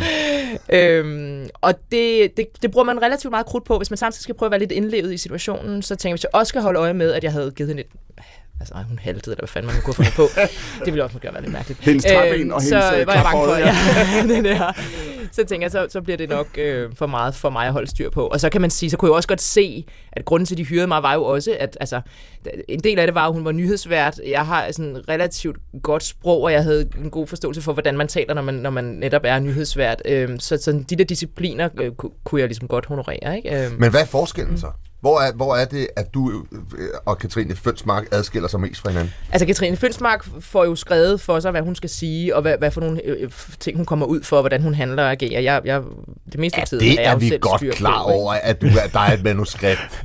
men, du spurgte, hvad forskellen var. Ja, det, men udover, jeg tænker, forskellen er, at jeg, jeg tænker personlighedsmæssigt. Ja. Er der så noget et eller andet? Altså, øh, hun er, jeg, synes, jeg synes, jeg generelt tænker mig bedre om, før jeg åbner munden, end hun, hun gør. Øh, hun Lærte er du... hårdere i filten, hun er mere, mere, hun var i hvert fald indtil den sidste sæson, mere ligeglad med, hvad andre folk tænker om hende, mm. end jeg Ja. Mm. Lærte, lærte hun der noget på det tidspunkt i dit liv, da du kommer ud? Du er stadigvæk relativt nyuddannet mm. på det tidspunkt, ikke? Du, du siger også, mm. du, er lidt, du er lidt nervøs for, at du skal, det skal fungere, ikke? Ja, ja, det skal, du skal, ja. Uh, lærte, lærte du noget af hende? Ja, altså, men jeg lærte rigtig meget af oplevelsen i det hele taget. Mm. For det første, alt det der, jeg lige snakker om før, den form for rutine, alle de kilometer i benen med at stå foran et kamera, ja. øh, og, og glæden ved at være på en, en filmproduktion, en tv-produktion, altså den, der er også en kæmpe hold under. Det er lige så meget mig, som det er fokuspulleren, mm. altså ham, der står for, at jeg mm. står skarpt i billedet, og øh, hele den der form for teamwork, det, det elsker jeg, altså, mm. øh, når man lige får ramt mærket, så man kan mærke, at de sukker tilfreds, fordi der er så billedet skarpt, ikke? øh, helt seriøst, det kan jeg virkelig godt lide. Mm. Øh, så kan man sige, jeg blev også introduceret til, til politik og nyhedsmediet på en helt anden måde. Jeg havde også været sådan lidt indifferent over for det før det, ikke? Og det der med, fordi så er vi tilbage til en fuld cirkel i, forhold til det første spørgsmål, ja. ikke? fordi da I så bliver kaldt ind igen, det er næsten 10 år, ikke helt 10 år, men det er næsten 10 år siden, I har stået der sidst. Øh, verden er et, et andet sted, kan man, man roligt sige. sige. Ja. Vi har, tror jeg, alle sammen et andet billede af, af politik, vi har et andet billede af magt, der er en ligestillingsdiskussion, der er et andet sted, der er en diskussion om mænd og kvinder, der er et andet sted. Der er godt nok meget, der har flyttet sig på den tid. Mm. Og så kommer I ind igen, det hold, du lige har mm. beskrevet. Mm. Og, og nu er du et, et helt andet sted i dit liv, mm. Da du ja, møder hende i, i, ja. igen. Hvad, hvad opdager du der? eller hvad rejser det her spørgsmål? For det første var det jo virkelig interessant at se. Altså, jeg havde sådan en fornemmelse af, at jeg begyndte at læse øh, det første afsnit, og tænkte, gud, hun har været i live hele tiden. Jeg troede jo, at det var, det var slut, ikke? Øh, men hun har haft det hele hun har fået et barn til, og altså, det var virkelig sjovt. Det var som om, at hun mm. faktisk var i live. Jeg havde bare ikke rigtig holdt øje med, hvad hun gik mm. og lavede. Øhm, og så kan man sige, at hun kommer ind nu og får en chefstilling, som før har hun typisk været den utilfredse medarbejder, der råbte højt. Ikke? Mm. Øhm, og, øhm, og nu bliver hun pludselig placeret med det ansvar, og, og jeg, altså, jeg har personligt været på hendes vegne øh, forfængelig over, at hun ikke var bedre til at være chef, end hun var. Ikke? Øhm, men der var en, en vigtig historie at fortælle i det der med at blive kastet ud. Især sådan en mellemlederjob, hvor du let har den, men du har den ikke alligevel. Og det Katrine tror ved starten, det er, at nu skal jeg tilbage og bringe journalistikken i sin fineste form tilbage på TV1. Ikke? No. Og så ender hun med at, at bruge al sin tid på personalefnider og sager i, på, på sociale medier, og en generaldirektør, der ikke rigtig bakker hende op, og nogle medarbejdere, der laver øh, øh hvad hedder det, myteri og så videre. Mm. Så hun får aldrig givet det fokus til det journalistiske, som hun havde drømt om. Øhm, og så må hun indse også, hun var ikke særlig god til det. Hun formåede ikke, hun formår ikke at holde nallerne væk nok fra redaktionsmøderne og sådan. Hun vil stadig gerne detaljstyre, fordi hun tænker, jeg, jeg, hvis jeg var journalisten, så ville jeg gøre sådan og sådan. Så hun formår ikke at tage det ansvar på sig, hun faktisk bliver givet. Så det du beskriver er også, at hun, hvor hun, altså hvis der er i starten den her spejling mellem, mm. kan du sige, altså ruderdronning og spardronning, ikke altså hende og, og, og statsministeren, ja. det er statsministeren er magt, magtmennesket mm. eller magtpersonen mm. i en mm. verden af, af magt, og hun er noget andet, eller hun er en besøgende, eller en jagttager, hvad jeg skal kalde det der. Det hun møder her, det er magten, ikke? Det er, det, er, det er vildt, fordi fordi du siger, nu, nu øh, hun rækker ud efter den, og får den, men hun får den ikke nej, helt. Nej. Og jeg har haft rigtig mange tilkendegivelser fra folk, der har været igennem noget lignende, som, som siger, at de virkelig kan se sig selv i den, det, det stressforløb, hun kommer igennem. Ja. Hvor man langsomt får indsnævret sit manøvrerum. Altså, hun, hun kan bare, det, der gjorde hende til en god journalist, kan hun ikke rigtig bruge til noget som mm. chef. Øhm, og så ved hun pludselig faktisk ikke rigtig, hvem hun så skal være. Altså, det bliver en ret stor identitetskrise for hende. Det er også derfor, hun krakelerer på en anden måde, end vi har set hende gøre før. En anden dag, Birgitte, hvis ikke det er sket, så er der en, der ringer og giver dig et tilbud. Og siger, nu skal du have magt. Nu skal du ja. være chef. Nu skal du sætte dagsordner frem. Nu skal du være chef for skuespil. Ja. Hvad svarer du så? Øh, jeg har faktisk gået med ret sådan alvorlige tanker om at, at, at tage en eller anden form for leder videreuddannelse, for jeg synes, det er sindssygt spændende, og jeg synes, der er mange, ikke kun min egen branche, mange, mange brancher, hvor der er altså, råbende mangel på dygtig ledelse. Og jeg tror, man tit misforstår, fordi man tænker, at en, der er dygtig til sit fag, så bliver du forfremmet til at være leder, og det er en helt anden funktion. Øh, så jeg tror tit, det bliver underkendt, altså om man ikke får nok uddannelse i det. Så, jeg, så mit svar på dit spørgsmål vil være, når jeg føler, jeg har øh, kompetencerne til det, så vil jeg gerne tage imod. Hvorfor? Hvorfor vil du gerne? Hvorfor er du klar til det? Hvorfor vil du gerne prøve magten? jeg, jeg lader til at have svært ved at holde mig væk. Altså, øh, jamen, nå, men, det, det, jeg ved faktisk ikke helt, hvad jeg skal svare, men jeg, når jeg tænker tilbage, så kan man sige, jeg har altid været elevrådsformand og sådan noget i skolen. Ja. Ikke? Jeg var også sådan, den, de andre synes var en lille smule irriterende, fordi at jeg, jeg havde du lidt svært... Bare. okay, fair nok. Øh, det er helt fint. Der er sikkert også masser, der synes jeg er irriterende i dag. Øh, men en lyst til at engagere sig og, og, og blande sig, om man vil. Ikke? Øh, altså, og, og jeg har det hjemme fra min mor, har altid også været i, i sådan noget, altså i, øh, hvad hedder det, forældrerådet, det hedder det ikke, hvad hedder det, for, for skoler, skole, nej, det er, Nå, Forældre, ja, ja, tak. Ja. Øh, og der er sådan et billede faktisk fra min børnehave, hvor hun holder tale til en eller anden øh, øh, samling, hvor jeg står lige ved siden af hende op på bænken, øh, tre år gammel og kigger ud for, fordi jeg synes på en måde, jeg har hørt til det også. Så, øh, så på en eller anden måde, øh, og det er ikke fordi, jeg sådan vil bestemme, jo, det vil jeg måske godt i virkeligheden, men, men jeg har i hvert fald, ja, jeg, jeg føler tit, at jeg, øh, jeg har en holdning, som jeg har lyst til at give udtryk for, og det, øh, det kan være svært, hvis man bare skuespiller, fordi mm, hvor meget skal jeg ytre mine personlige holdninger, for skal folk tage stilling til det, når de mm. ser mig spille, ikke? Mm. Men det, du taler om her, du kan sige, det nu, du, du har mødt det i forhold til Katrin Fønsmark, ja. og nu taler du om det i dit eget liv, men det, der er vel også en ting i tiden om det her. Der er vel noget, og det er vel også derfor, borgen rammer rigtigt, som den gør, at den bliver set på den måde verden over, fordi den på en eller anden måde er et, et spejl det handler om politik, men det kunne handle om alle ledere, mm. det kunne handle om alle ledere, det handler om det, du, vi taler om nu, fordi det på en eller anden måde også siger til os alle sammen, venner, på et eller andet tidspunkt, så når I en alder, så er det jer, der er voksne, mm. så er det jer, der har mm. bolden, måske det faktisk nu, mm. er I klar til det, og med magten kommer der alt muligt. Mm. Var det et spørgsmål?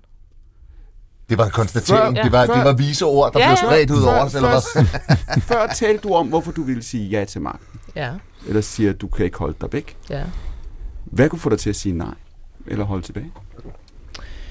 Øh, en følelse af ikke at have kompetencerne til det. At jeg, altså, for det er jo ikke nok at være utilfreds. Altså, du bliver nødt til så at have noget andet at sætte i stedet for. Ikke?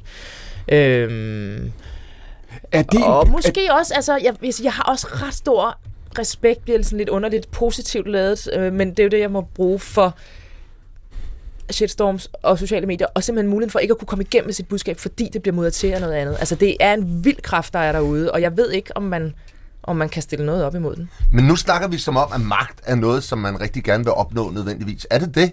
Er det, er, er det fordi, du sidder herinde i Danmarks Radio og er blevet formummet i alle dine politiske programmer, Clement, og så tænker, det, det, er det, man, det er det, man nødvendigvis må stræbe efter? Fordi jeg tænker da umiddelbart, jeg vil da stræbe efter alt muligt andet end magt. Ja. Det er jo, Men kan man også kalde det noget andet? Kan man jo godt kalde indflydelse? Altså, jo, jo, det du laver, det, det er jo også en anden jo, trang til jo, jo, jo, at udøve jo, jo, en anden indflydelse det, på omverdenen. Jo, det er det selvfølgelig, men det er jo også, men jeg synes jo et eller andet sted, den der, der, der vinder, når vi står ved St. Peters port en eller anden dag, så, så, så er det ham, der har flest fede oplevelser, som har vundet konkurrencen om livet.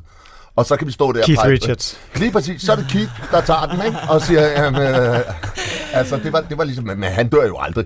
Så, så øh, men, men, men et eller andet sted, det der, det vil jeg da hellere Men måle det op det i, og, jeg... stræbe efter, end jeg vil stræbe efter sådan ren at sige magt. Selvfølgelig indflydelse, man vil gerne påvirke sin omverden og påvirke øh, øh, øh gør, gør noget godt, øh, sætte et mærke på en eller anden måde, men øh, man synes også, det der men, med at men, se verden, opleve de der ting, der er, og som, som det kan jeg sagtens forstå, og jeg tror i virkeligheden, det er det, man må gøre op med sig selv. Jeg tror, nogen vil sige, det, det er vigtigst for mig, at jeg får et, et, et, et liv, der er fyldt med de oplevelser, jeg godt kunne tænke mig, og jeg er ordentlig over for mine medmennesker og min familie og sådan noget. Og så tror jeg, der er nogen, der føler et kald, og det er ikke, fordi jeg siger, at jeg, jeg gør det, men, mm. men det må være det, man, man, man på en eller anden måde øh, responderer på, hvis man, hvis man sætter sig i en magtposition, eller gerne vil have indflydelse. Ja. Ikke? At man, man tænker, jeg tror, der er noget større her, og jeg tror på, at jeg kan bidrage. Men du sagde i time 1, Sebastian, der siger du, da corona rammer, der opdager du, hvor, altså, hvor ubrugelig du er. Ja, ja, ja. ja. Fordi, ja, og, og det står jeg stadig ved. ved det. Ja, ja, du, du, lader dig lige være en pause der. Du, op, du oplever, hvor fuldstændig ligegyldig du er, Sebastian. Ja. Pause. Så lader vi den hænge. Jeg tænkte, du måske havde noget at tilføje. Nej, jamen ingenting. Jamen, det, det er, og det er vi jo alle sammen et eller andet sted. Men Nej. jeg synes jo bare, når man render rundt der og er, er i, i fjernsynet og spiller Fandango, og hvad ja. ved jeg, og hvad jeg ellers render og laver, så, øh, så kan man jo godt øh, bedrage sig selv til at tro, at man rent faktisk har øh, en vis vigtighed i, i verden. Og det har man ikke nødvendigt. Men så kommer mit spørgsmål, fordi når det er det, som jeg spørger Birgitte om også, og det er også derfor, jeg taler om de 10 år fra, fra den første sæson af Borgen, hvor hun var mm. til, hvor hun er nu, og hvad der er sket med, med verden, hvad der er sket med os alle sammen, med hende, med Katrine Fønsmark, med hele. Fordi, Sebastian, du siger, hvorfor vil man magten? Der er jo dem, der vil sige, hør her, Magten er der. Magten findes. Det er kun et spørgsmål om, hvem der tager hvem der den, tager og hvad den bliver brugt ja. til. Og så jo. kommer spørgsmålet også til dig. Tilhører nogen af os her en generation, der ikke har villet det. Når det kom til stykket, har vi villet alt muligt andet. Vi vil gerne være med, men med magten følger ansvaret. Det tør vi ikke. Ja, ja, der er jo selvfølgelig et ansvar, men, men vi vil jo, jeg tror sgu alle et eller andet sted søger en eller anden form for indflydelse, anerkendelse øh, og gerne vil sætte deres mærke på en eller anden måde. Men, og det er jo men også magt, magt. når du er chef, når du er nyhedschef på TV1, ikke? Mm. Øh, øh, Katrine Fønsmark Steiner, du er statsminister Birgitte Nyborg Steiner, du mm. går ind og mhm. siger, nu skal jeg, nu skal jeg sidde ved bordet, nu ja. træffer jeg nogle beslutninger, og det kan være om liv og død, det kan være om, ja, hvor verden bevæger sig hen. Ja. Så føler der et, et, et ansvar med, det er ikke indflydelse, det er ikke... Nej. nej men det er klart, og der følger, men, men altså det ansvar, det, det, det der er problemet med ansvaret, det er, at der følger, det, det, det går hånd i hånd med en helvedes belastning, ikke? Altså man er nødt til, man er nødt til at sætte, hvis man sætter sig i en position, hvor man har ansvar, mm. så kræver det også, at man gør sig umage. Og nogle gange, så gider man ikke gøre sig umage. Altså, og, og det er jo det, at nogle gange så vil vi hellere, ej, det er også besværligt at gøre det der, skal vi ikke hellere lade være? Er der en generation her, Niels, som du også tilhører, der har, har svært ved at sige, nu det er vores tur? Når jeg har været relativt grådig. Øh, altså, jeg har haft lederjob for 10 år eller sådan noget. Jeg, mm. jeg var sådan relativt kort inde i min journalist-karriere, øh, så jeg ved ikke, hvor stor karriere det var i, i to år, men du ved, øh, før jeg ligesom begyndte at synes, at det, altså, jeg, jeg havde aldrig drømt om, at jeg skulle være leder for noget som helst. Mm. Det, det var aldrig sådan en, jeg voksede op med. Jeg har nok altid også fyldt lidt meget på alle mulige måder, øh, men ikke... Øh, jeg har Hvordan? Ikke, jeg, jeg, jeg snakker for meget, det kan man måske også mærke. Men, uh, sådan hvordan, et, hvordan, er det dog, hvordan er det dog at have det sådan, Niels? Ja, det må jeg mærke, det kan du slet ikke forestille dig. Kan du på nummer sætte dig ind i det film, eller det er først simpelthen Hvad hedder det? stretch? Nej, men så, så begyndte jeg sådan relativt hurtigt efter at nyuddannet journalist. Så begyndte, altså det var faktisk aldrig drøm om ledelse. Det var mere fordi, hvis man ligesom synes, den gnu i flokken, der løber foran en, løber lidt for langsomt, og man ligesom kan se, at det der kunne jeg altså godt gøre bedre. Det er en utilfreds mm-hmm. medarbejder, som der, der, der begyndte jeg relativt hurtigt at blive relativt grådig. Øh, og det har jeg sådan set været lidt lige siden, og jeg har sådan faktisk en kæmpe dobbelthed i det, fordi på den ene side, så øh, vil jeg også bare gerne have lov at være lidt i fred og være mm. one of the guys. Og på den anden side har jeg ikke været det i 10 år eller et eller andet, fordi jeg så har påtaget mig forskellige... Men det er vel også fordi, at det, altså kompetence forpligter jo. Ja, måske. Altså, hvis, du, og... hvis du kan udføre arbejdet, og det er et nødvendigt arbejde, så, så nogen skal gøre it's a dirty job, but it's gotta be done. Jo, men det ville, det ville være en rigtig søde måde, hvis jeg sagde til mig selv sådan, men ellers er det også grådighed, og hvis man kan få jobbet, så tager ja. man det, og får tilbudt noget med ansvar, så tager okay. man det, og jeg har jo både nogle gange været en god leder og en dårlig leder, og nu, altså, du ved, det går, det går lidt op og ned. I er du blevet en bedre, er du blevet en bedre chef? Ja, det synes jeg, men, men, men jeg er virkelig også blevet bevidst om, at god ledelse handler også meget om konstellationen. Hvis du ligesom indgår i en tryg ramme i en konstellation med et team, der sådan nogenlunde fungerer, så var jeg en virkelig god leder i en periode PFA, synes jeg selv, og vi havde virkelig gode de der sådan medarbejdertilfredsundersøgelser. Nu er, jeg, nu er vi nu lidt mere kompliceret situation, jeg er i, med lidt mere kompleks ledelsesopgave, og der er jeg lige så tit en dårlig leder, tror jeg nogensinde. Altså, du ved, det, nej, det, gør, det gør der begge veje. Det er i hvert fald ikke sådan en, jeg, jeg troede lidt, det var sådan en envejs, og så bliver jeg bare bedre og bedre, og til sidst så kan jeg sidde og styre hele verden. Det er ikke, desværre ikke helt det, jeg selv oplever. Birgitte, når jeg spurgte dig før, jeg sagde, mm. hvad kunne få dig til at sige nej til mm. magten? Mm. Ikke? Vi talte om, hvad der kunne få dig til at sige ja, hvad der kunne få dig til at sige nej. Så først siger du, du vil gerne føle, at du er klar. Ikke? Ja. Du overvejer at tage en lederuddannelse, ja. for at kunne sige, den dag telefonen ringer, nu er jeg klar. Ja, eller selv sætte det i værk. Ikke? Men, men, men min uddannelse har jo været øh, kunstnerisk og, alt, og vidunderlig og alt muligt, men der er jo meget lidt praktik der er meget lidt altså, forholden sig til. Det er det, man forholder sig mest til, det er, hvordan man udfylder dagpengekort. Ikke? Øhm, så, så der er noget, sådan noget med nogle realiteter om verden, som, som jeg synes, jeg skal lære mere om, før jeg vil kaste mig ud i det. Så hvis telefonen ringer i morgen og siger, nu er stolen der til dig, hvis mm. du vil have den, hvad svarer du så? Hvis det var i morgen, ville jeg svare nej. Og det er også noget med min livssituation med små børn, vil, vil jeg synes ikke var, var gunstigt for. Altså ville jeg ikke kunne give det til arbejde, som jeg føler, det kræver. Altså, jeg, jeg har hørt øh, teaterchefer snakke om det netop at sige, det, hvis, du skal, hvis du skal virkelig udfylde den plads, så skal du også ud og se alle elevforestillinger. Så skal du, du skal, du, du skal du give, men jeg er stadig ikke færdig. Jeg ved ikke, hvorfor du tror, jeg er færdig, når jeg er stadig i gang med at snakke klæden. Det er helt vanvittigt. Hvor mange år har du lavet det her? jeg tror også, du vil sige ja, vil jeg bare lige sige. Det er det. Du tror, jeg vil sige ja? Ja. Det tror jeg. Okay. Jeg hælder til, jeg ved det ikke. Okay. Jeg, jeg vil bare gerne gøre det klogt. Mm. Øhm, tak fordi du øh, holdt din kæft her. Øhm, så jeg følte, jeg kunne give det job, som jeg synes er virkelig vigtigt, den øh, tid og energi, som det kræver. Men det er det, nu Niels siger. Hvorfor tror du, at Birgitte vil sige?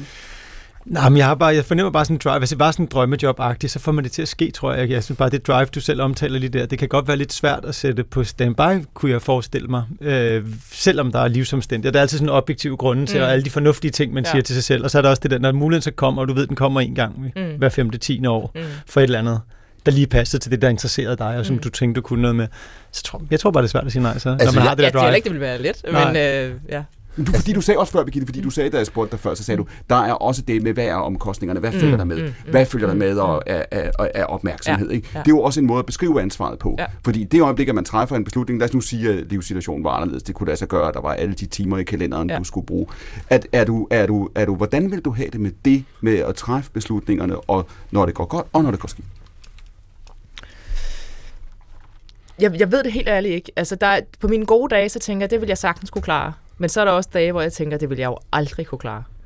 Øh, fordi, altså, jeg har jo prøvet til en vis grad sådan noget med, at jeg har ikke haft store shitstorms eller sådan noget, men jeg har, øh, altså jeg er blevet kaldt alt fra storbarme til Marianne, så man må sige, man ved, det der står i pressen, det er i hvert fald ikke rigtigt.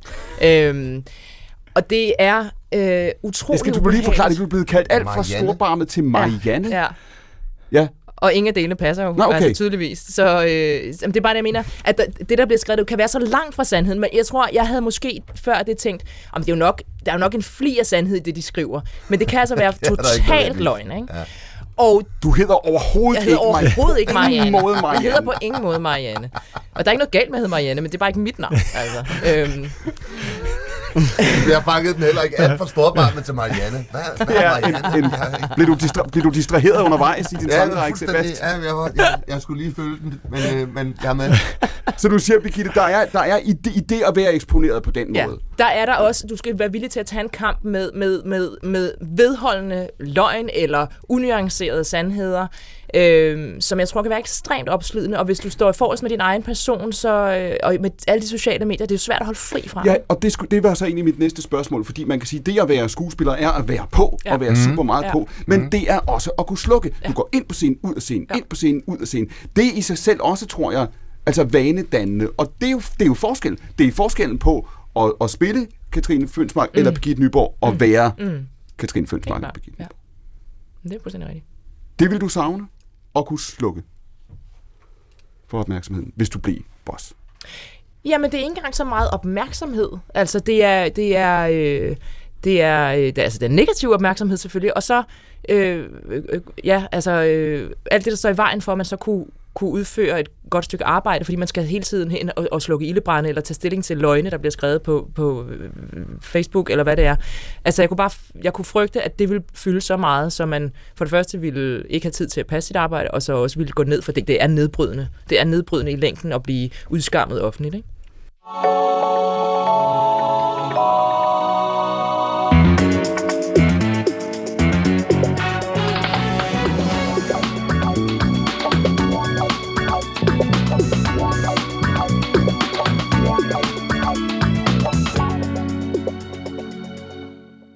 Prøv at tage os tilbage til, øh, til, øh, til Aalborg i gamle dage her. Hvornår kommer musikken ind i dit liv? Hvornår møder du musikken? Hvornår begynder musikken at, at, at fylde noget for dig, betyde noget for dig? Øhm, jeg tror, altså den begynder at fylde meget for mig, da jeg er i folkeskolen, i, allerede sådan i start øh, til folkeskole, og så møder jeg en, øh, en musiklærer, der hedder Bente.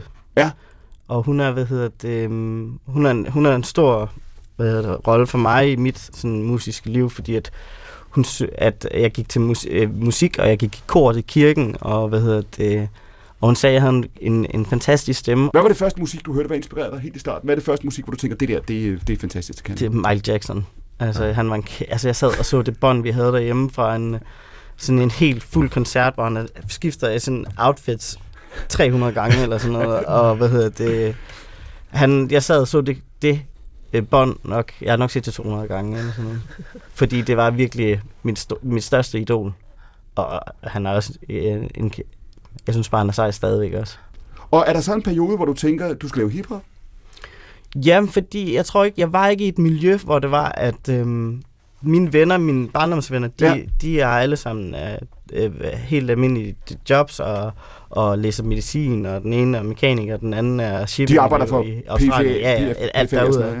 Og, og jeg ville noget andet, så jeg søgte nogle andre fællesskaber. Det fællesskab, jeg søgte, det var hiphop-miljøet, øh, ja. som var Danny Toma og Noodle, og hvad hedder det, de lavede musik, og jeg synes, det var vildt spændende, og jeg sugede mig til dem, som jeg jo gør, fordi at, øh, som, hvor der, der kan jeg lære noget af det her, de laver det, og de har en, et sted, man kan indspille musikken, så det var min indgang til det, så det blev øh, for mig teksterne, der, der fik mig ind i, i det, og jeg synes, det var fedt at sidde og skrive de her tekster, og, mm. og, og, og jeg har det samme på samme måde i dag, altså jeg gør det ikke, når folk de siger, de sådan, oh, kan man ikke tjene mange penge på det, og sådan noget, jo, altså, det er sgu ikke derfor, jeg gør det. Jeg gør det bare, fordi jeg ikke kan lade være. Og det er sådan, det, det er sådan man skal have det med de fleste ting, når det er, man er kreativ. Men der er noget fra hiphoppen, ikke? Der er noget for det, som hiphoppen er, der er noget for hiphoppens, hvad skal vi sige, altså, hvad skal vi sige, tekstunivers, eller det, der betyder noget i hiphoppen, som du i virkeligheden så har taget med dig over i, altså popmusikken, eller hvad vi skal kalde det, ja. de senere år. Mm. Jamen, jeg har altid været pop. Jeg tror også, dengang jeg lavede, jeg, tror, jeg tror altid, også dengang jeg lavede hiphop, så tror jeg også, at jeg var meget poppet i forhold til det, som folk egentlig ville have, at det skulle være på den Alright. måde. Ja. Og... Hvornår, hvordan oplevede du det? At du tænker, så sad du i alle hemmeligheder og tænkte, jeg, jeg er pop herovre i hjørnet? Det... Jeg sang for eksempel altid hooksene. Altså, ja. Ja, der, der skulle være et hook, og, der, mm. og hvem skulle finde på det? Jamen, det fandt ja. jeg på. Og jeg styrede sådan hele det der slag med, jamen, så skal du bare skrive vers, og det ligger vi ind her, putter en, en scratch-bro ind her, og og, sådan, og her kan man lige sige det her, og så bliver det gentaget, og så kommer der et vers til. Sådan, så jeg vidste, hvordan sangene skulle hænge sammen. Jeg havde en forståelse for, hvordan det hele skulle være. Og, og nu så ved jeg, at for eksempel, nu har jeg lært, hvad en bro er i et nummer, og sådan, nu kommer der en bro. Men det er sådan noget, jeg har lært, er at være i studie med, med musikere, som der var bedre end mig. Så jeg har altid mm. været åben for at lære. Tænker du, at du har du truffet et valg, hvor du siger, at det her det er vejen for dig, vi talte om i time 1, hvad man kan blive, eller hvad man kan drømme om. Er du der, du sagde før, da du fik en manager, tænkte du, det kunne også være spændende?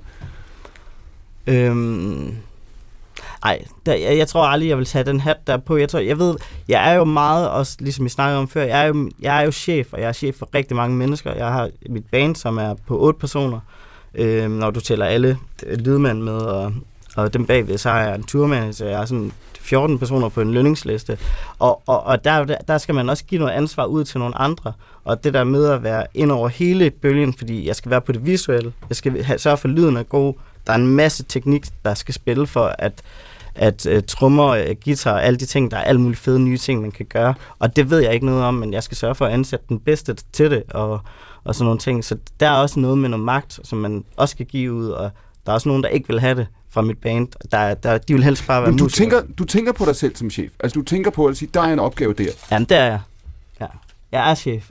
Altså sådan i den forstand, at øhm, jeg er jo en soloartist, så det er kun mig, jeg har at gøre med. Jeg kan ikke sådan, jeg kan ikke sådan øh, lige køre et eller andet igennem en, en, en, fordi det er altid mig, der er mit eget barometer. Så når du går, når du går ind godt. på scenen, kan du, kan du så tage dig selv i at tænke, altså, åh, står keyboardet rigtigt, er lyden, hvor den skal være, blive, altså, er alt, kan du tage dig selv i ligesom at se det udefra og tænke, ja, det er det, jeg gør, ja. Sådan, jeg vil gerne have, at det hele ser godt ud, og jeg vil gerne være ind over alt, og det kan også godt være skide hårdt også for, det så man jo også i den der dokumentar om Michael Jackson. Altså det var det, der kom bag på mig, da jeg så den. Hvor, altså, hvor han detaljstyrede jo alt. Altså, hvor, mm. og det, det tror jeg, man måske sådan lidt dumt, det ved jeg ikke, har, ikke har tænkt over før, at de er jo bare dem, der synger og sådan noget, men, men det er jo det vildeste ledelsesjob, mm. altså. Har det men, kommet bag på dig? Ja, ja, men også bare det der, fordi selvom jeg, jeg hyrede en til at gøre det, og det gør jeg jo også nu, hvor det er, jeg har hyret folk til at sådan stå for det, men så går jeg jo stadig ind og lige tjekker, om de har gjort det rigtigt, og, lige, og, og, hvad hedder det, og jeg kan bedst lide at være på alle mails, fordi at der er med ikke en mail, der skal gå forbi mit hoved. Mm. Øhm, og der når, når, du siger, når du siger alle, mener du alle mails? Altså... Jamen, altså sådan, jeg vil da gerne have, at øhm, mit pladselskab, de lige, hvis der er noget, der er spændende, de ved, de har kendt mig i otte år nu, så de ved også godt, der, den her, den skal det ikke forbi Brian, det gider han, altså, det er ligegyldigt, eller min managers, der vil, men de ved godt, dem, der er relevante for mig, dem vil jeg gerne have, og det, dem vil jeg gerne være på CC med. Det kan godt være, at jeg ikke svarer, men jeg læser den og ser, og ser at den har været der. Og når du så synger, når, når musikken spiller, og du er på scenen, og du er i situationen, slipper du det så? Slipper du så logistikken og tankerne omkring, øh, hvor parkerede vi, og hvornår skal vi afsted, og kan vi nå flyet? Og... Ja, lige indtil jeg går af scenen igen, og så siger jeg alle de ting, der er forkerte, og, vi skal, og alle de ting, vi skal rette op til næste gang, og det her, det skal også være bedre, det her. Så er, du, er, er du en hård chef? Ja, det tror jeg, ja. det, det er jeg. Øhm, og der skal man finde en, en fin, sådan, fordi mine musikere, de er meget bløde og konfliktsky, og, og dem har jeg også brugt meget tid på sådan at gøre bedre, og de, og, og de er blevet mega gode. Øhm, men jeg tror, jeg er en hård chef på den måde, at, eller jeg er også en god chef, synes jeg selv, fordi at jeg også ved, at folk har forskellige behov, og nogen skal man behandle sådan forskelligt, altså for at man behandler dem ens på en måde, fordi at, at sådan, det kan være, at den ene person skal have lidt ekstra en, en slags omsorg ja. på et sted, hvor der er den anden, anden han kører bare. Dette er stafetten på P1. Fire gæster, der sender spørgsmål og svar videre til hinanden i to timer. Ugens gæster er Sebastian Klein, Brian, også kendt som Lord Siva. Ved siden af ham står Birgitte Hjort Sørensen, og ved siden af Birgitte Nils Overgaard, forfatteren til bestselleren Det hele handler ikke om dig. Mit navn er Clemen Kærsgaard. Ved at tage og uploade billedet, forbryder du dig mod to centrale stoiske principper. Du griner allerede, Niels. Du ved, det er forfærdeligt at høre Du fjerner dig selv fra nuet og du placerer aktivt en del af din oplevelse uden for din egen kontrolsfære. Det øjeblik, du deler billedet online, der giver du andre menneskers reaktion eller mangel på samme indflydelse på din oplevelse. Det er ikke godt. Nej, det er godt. Det er simpelthen det, at det at komme madbilleder på Facebook. Er det det? Ja, nej, men det er jo den der med, at vi... Altså, nu er jeg jo, altså, jeg er jo ikke vokset op med den generation, altså med sociale medier, som yngre er, men, men jeg synes, der er jo noget med, at vi hele tiden lever to steder. Mm. Uh, nu står Clemen også på sin telefon, mens jeg siger det. Mm. Hvad hedder det? Nej, men det der med, hvis, altså, hvis man nyder en middag, så nyder man en middag. Man nyder ikke en middag for at vise nogle andre, man nyder en middag. Jeg nej. har sådan et regnestykke med eget hoved, altså ens eget livsværdi kan man måle på, hvor mange gode oplevelser man har, som man ikke behøver at dele på sociale medier. Mm.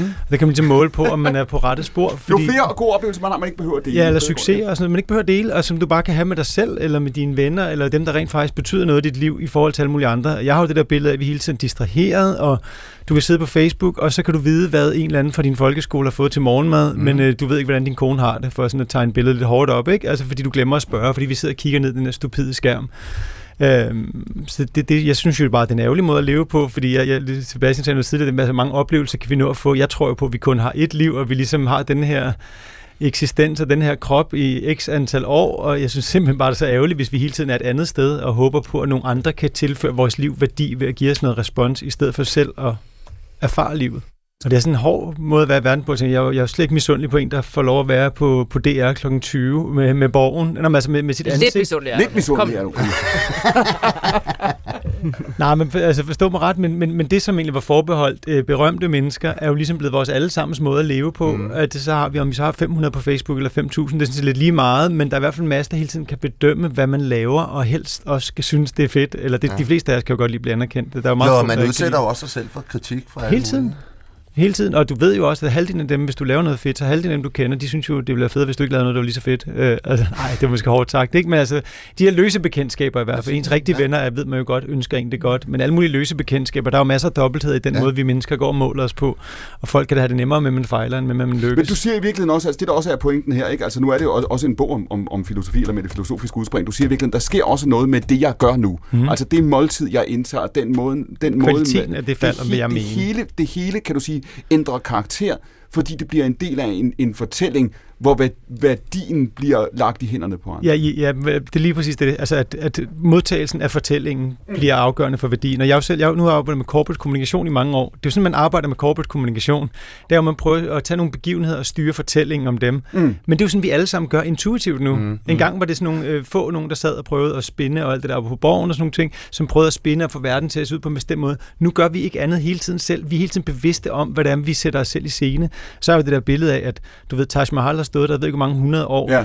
Men, men moderne mennesker kommer ikke over for at opleve storheden. Vi kommer over for at få et billede med os selv for på. billedet mm. foran mm. Med os selv, ikke? Fordi ja. hvis ikke vi selv er på, så er det som om det ikke så findes. Så har man ikke været der. Nej. Jeg synes, det er meget sjovt, det der, du siger med, at for eksempel det med, med middag, og man kan tage... Ja, det, det værste, jeg ved, det er, hvis folk de kun tager et billede af tallerkenen. Eller, eller, og det er okay, hvis man gør det, at man har fået nogle, et eller andet noma ja, ja. at få lov. Det er fandme også en sjov ting at gøre. Ja. Men så er det et billede af det, man skal spise. Men sker jeg kan forstå det, hvis det er, at man tager et billede af menneskerne, du er sammen med. Ja. Lidt tallerkenerne. Mm. Men sådan, jeg, jeg har bare sådan en regel med, at jeg ikke gør sådan noget. Men, men, men men for eksempel så kan det være, at min kæreste hun har en anden regel om nogle andre ja. ting, som jeg ikke er enig i. Og det, skal, og det er jo hendes valg. Altså, det er jo ikke, men så, det kan være irriterende, hvis det er, at man kun sidder og ser på sin mobil om aftenen, inden man går i seng. Hvad, hvad siger det om os, Brian? Hvad siger du om, om os, at jeg fotograferer ikke dig og tager et billede af, af, af, af, af tallerkenen? Nej, men det, det er ikke så meget... Altså, jeg tror ikke... Det, jamen, jeg synes, det var underligt, hvis det var, at vi sad og spiste sammen, fordi at det, det er bare underligt, det jeg, hvis vi sad og spiste sammen, tror jeg.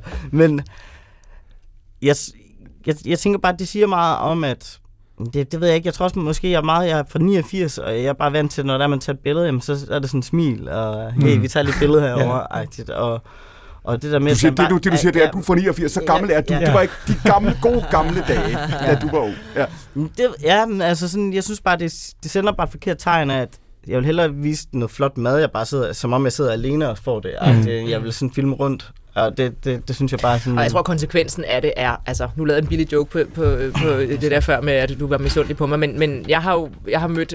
Det hele handler ikke om dig. Det hele handler ikke om mig, nej, og det vil ikke om nogen andre. Jeg har mødt nogle sådan relativt store stjerner.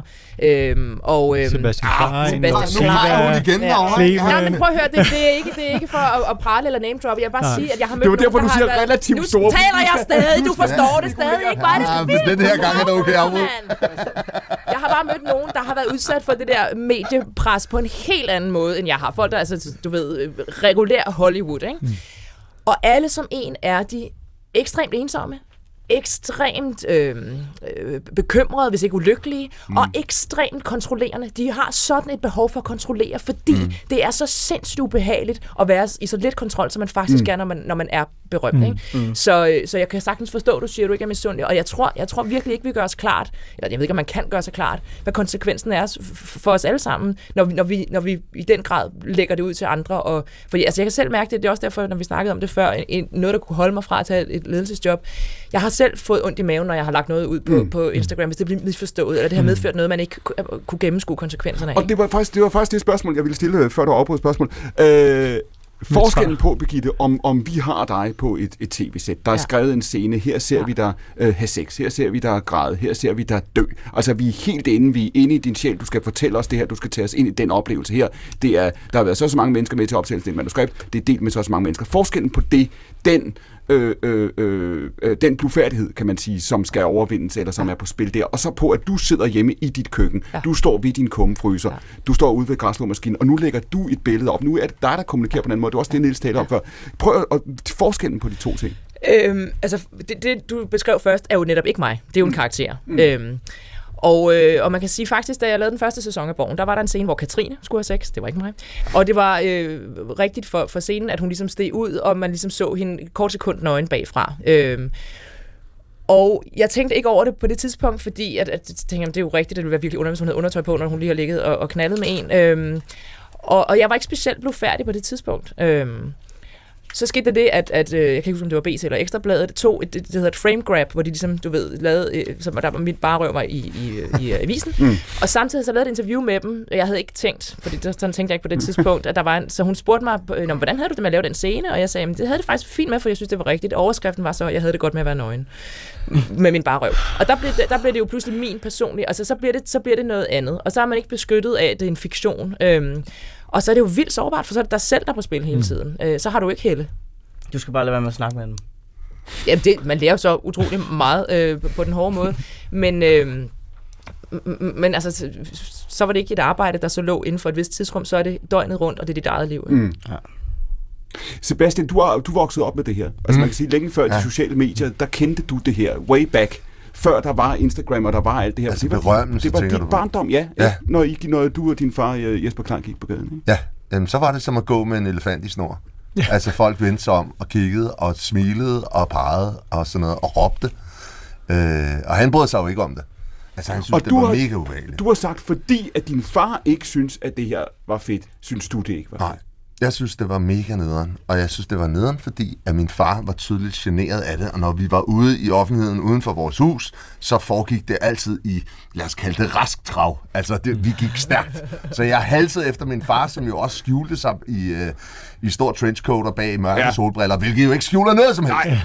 Nej. Øhm, Han var også en svær mand at skjule, ja, kan man sige, men ikke? så, så, så det var altid skidesvært, og det, det brød jeg mig ikke om. Og derfor så har jeg så gjort det anderledes over for mine børn. Men det, det, er, jo også, det er jo også et spørgsmål om graden af kendthed graden af berømthed, ja, ja. fordi nu kan vi sidde her og ked af det, men vi, vi, vi sidder fem uh, B-kendte her i, i det her studie. Ah, tal for dig selv. Nej, men jeg er ked af det, venner. Men, men, øh, men altså, der, der, der er nogen, der, som... som øh, Begitte. Som, jamen, som, som Begitte siger, at når vi er, der, er, der er nogen, der virkelig er kendte. Som Marianne sagde før. Som Marianne sagde før, ikke? Jeg føler, dem, der har været i tv, de har det hårdere end... Øh sådan, at tv-folk, de har det bare hårdere. Det, det, det, det, det, det, det, jeg har lagt Der bliver sagt mange sandheder i dag i virkeligheden. ja, det er direkte lønforhandling, Clemen. det, er fordi, det er fordi, man ser jer hele tiden, og så man tænker, man kender jer, ja. eller et eller andet. Jeg ved ikke, hvad det er. Stuer. Ja, men jeg har mange venner, hvor det er sådan, wow, ja. det er fandme intens, og vi er bare lige Hvad vil du sige? Men der er bare en forskel. Der er bare en forskel på, ja, hvor, hvor kendt du er, hvor meget folk vil have en, og hvor meget man giver sig selv. Og det er også op til en selv langt hen ad vejen, hvor meget man har lyst til at dele med andre mennesker. Som barn var jeg plaget af frygt. Min mor fortæller, at jeg var bange for, at krokodillerne ville trage fra zoologisk have og ned af Vesterbrogade mod mit barndomshjem. Senere har vi nogle lejligheder som voksen oplevet panikangst. Lavpunktet står for mig som dengang, hvor jeg for 10 år siden forsinkede en flyafgang, fordi jeg var overbevist om, at der var terrorister ombord. Efter noget tid fik det venlige og tålmodige flypersonale overtalt mig til at blive i flyet, men jeg havde tre timer i helvede i flyet hjem fra Barcelona. Hmm. Hvor kom den tanke fra i Barcelona, Niels? Jamen, øh, jamen altså det, jeg tror, det er nemmere at sige, hvor tanken kommer fra. Det er jo mere, hvordan man, hvad man så gør ved den, når den kommer. Du sidder i flyet, eller på vej Jamen, jeg ser nogle gutter i lufthavn, som jeg synes bare sådan, der er et eller andet ved dem. Og, og, jeg, og jeg har beskæftiget mig alt for meget med alle de der terrorisme og alle de der ting. Jeg har set alle de der film og læst alle artikler, og du ved, jeg er bare som sådan en journalist, jeg tror, jeg var lige ved at færdiguddannet, i hvert fald øh, sådan ny, nybagt, eller i hvert fald ved at blive det journalist og, og følte, at det, det var den vigtigste konflikt, at man skulle vide alt om det, og jeg synes, det var enormt spændende, øh, og, og på den samtidig sådan... Øh, du kører en hurtig racial profiling Fuldstændig, og ser, ja, men det var helt, det var helt over. Altså, det var, alt var forkert. Ikke? For, for hvad, skulle, hvad skulle tre unge danske gutter øh, dog lave i, i Barcelona, øh, den største får, fodboldbyer i, øh, så i du, du får den tanke, du er i lufthavnen, og du, du er på vej til flyet? Der er jeg derhenne, ikke, tror jeg. Og så, og så tror jeg, der er... Altså, så er det, hvad man så gør med tankerne, og når jeg tænker tilbage på det, så tror jeg også, der er noget med, at jeg har tømmermænd. Ikke? Fordi det, det, det skralder jo også lige de første to-tre mm. lag af mental kapacitet af. Ja. Det gør det i hvert fald på mig. Øh, til ligesom at kunne holde ting i afstand. Og så kørte det bare ligesom i ring for mig. Altså du ved sådan, at det, det var der, og så ser man ligesom, når først man synes, at man ser noget, ja. så alle tegn, de begynder ja. bare sådan, de, de griner også på en mærkelig måde, eller du ved, ej, det er også, øh, øh, hvor, hvorfor skulle de ikke sidde sammen i flyet? Mm. Og, og jeg, jeg læste også alt for meget. Jeg læste uh, Jan Gilius Carl Hamilton-serie der. Så jeg havde også en billede af lidt, af fordi jeg havde læst de der bøger, altså var jeg også måske lidt sådan en agent, der måske også kunne fikse det, samtidig med at pisse bange. Så det var altså det er meget komplekst sted at være i, det, i, i den situation. Så en, en uh, altså en, uh, ja okay, så en, en PFA-ansat, nej det er du ikke på det tidspunkt. Nej, der er jeg, jeg ved ikke, journaliststuderende eller et eller andet praktikant, eller hvad jeg ja paranoid agent med tømmermænd. ja, paranoid agent helt uden øh, evner inden for og, kampsport eller nogen som helst andre ting, det vil være brugbart i situationen. Men, og det er ikke bare, at du reagerer på den her tanke? Jamen, jeg, jeg, jeg bliver bange, ikke? og jeg vil af flyet. Og så spørger de mig, hvad, hvad, hvad så?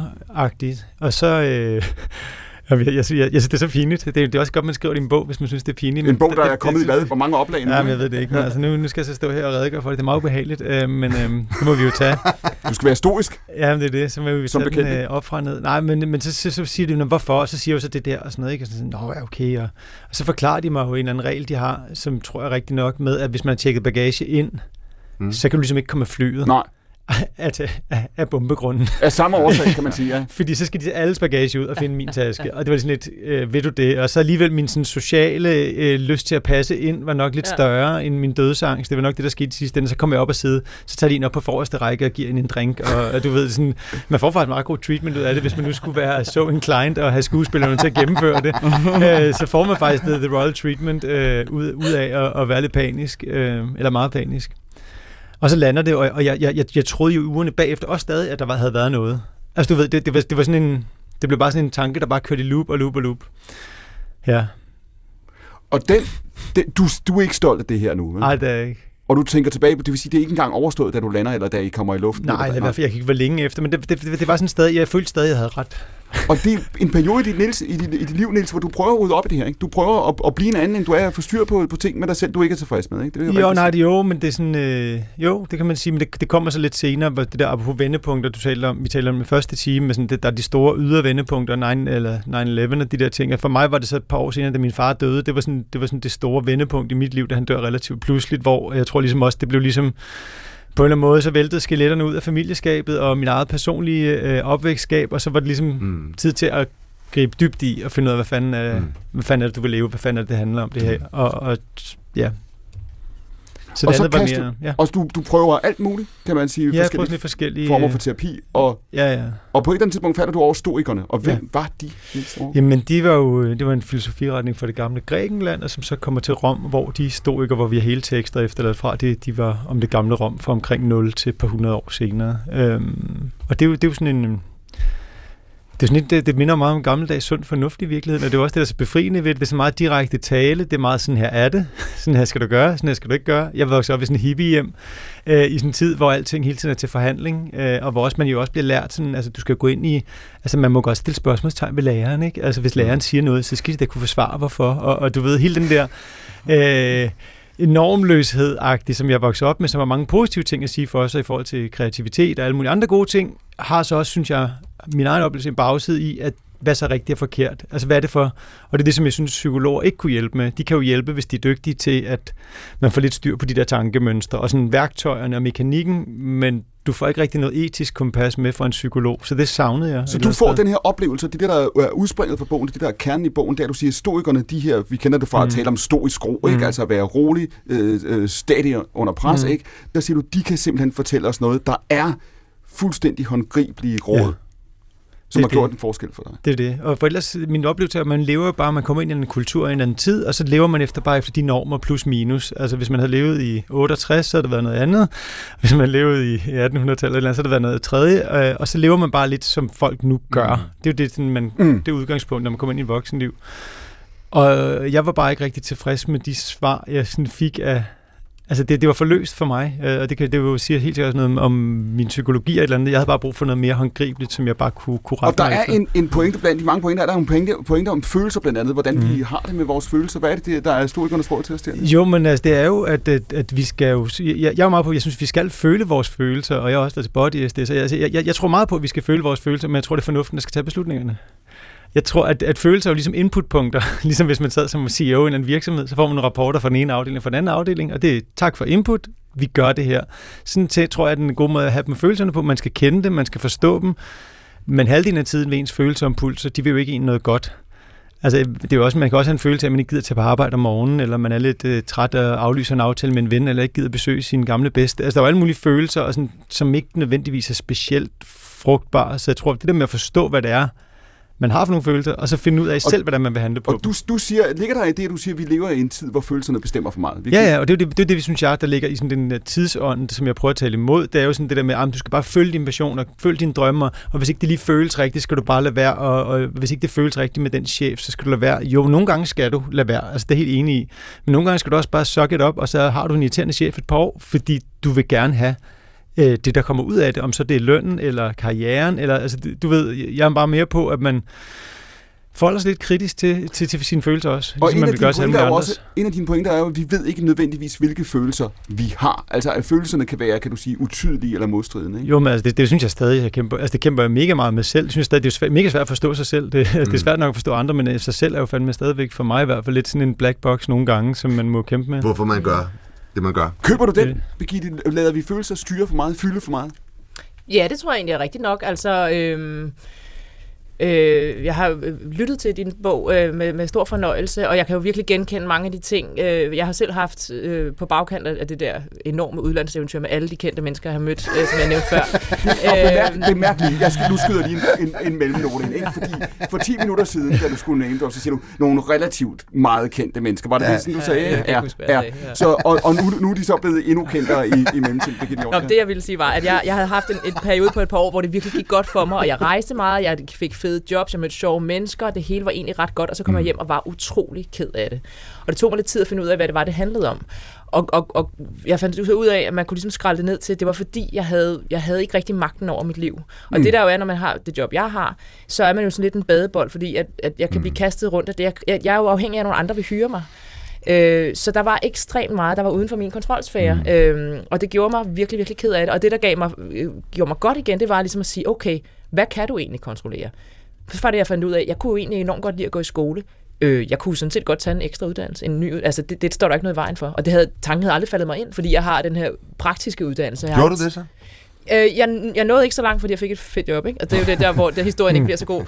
øhm, men, men, det, men, det, men det var enormt frisættende for mig, at jeg pludselig ikke var 100% defineret ved at være skuespiller, fordi der var noget, jeg, jeg kunne tilføre mit liv noget, som gjorde mig glad, og jeg var selv herre over det. Og det var, det var fuldstændig Og nu, nu står du så her igen omgivet af superstjerner, og distraherende som ja. det er. Ja. Så er vi lidt tilbage til det, vi diskuterede også før, i at mm. sige, tag magten over sit mm. eget liv. Ikke? Mm.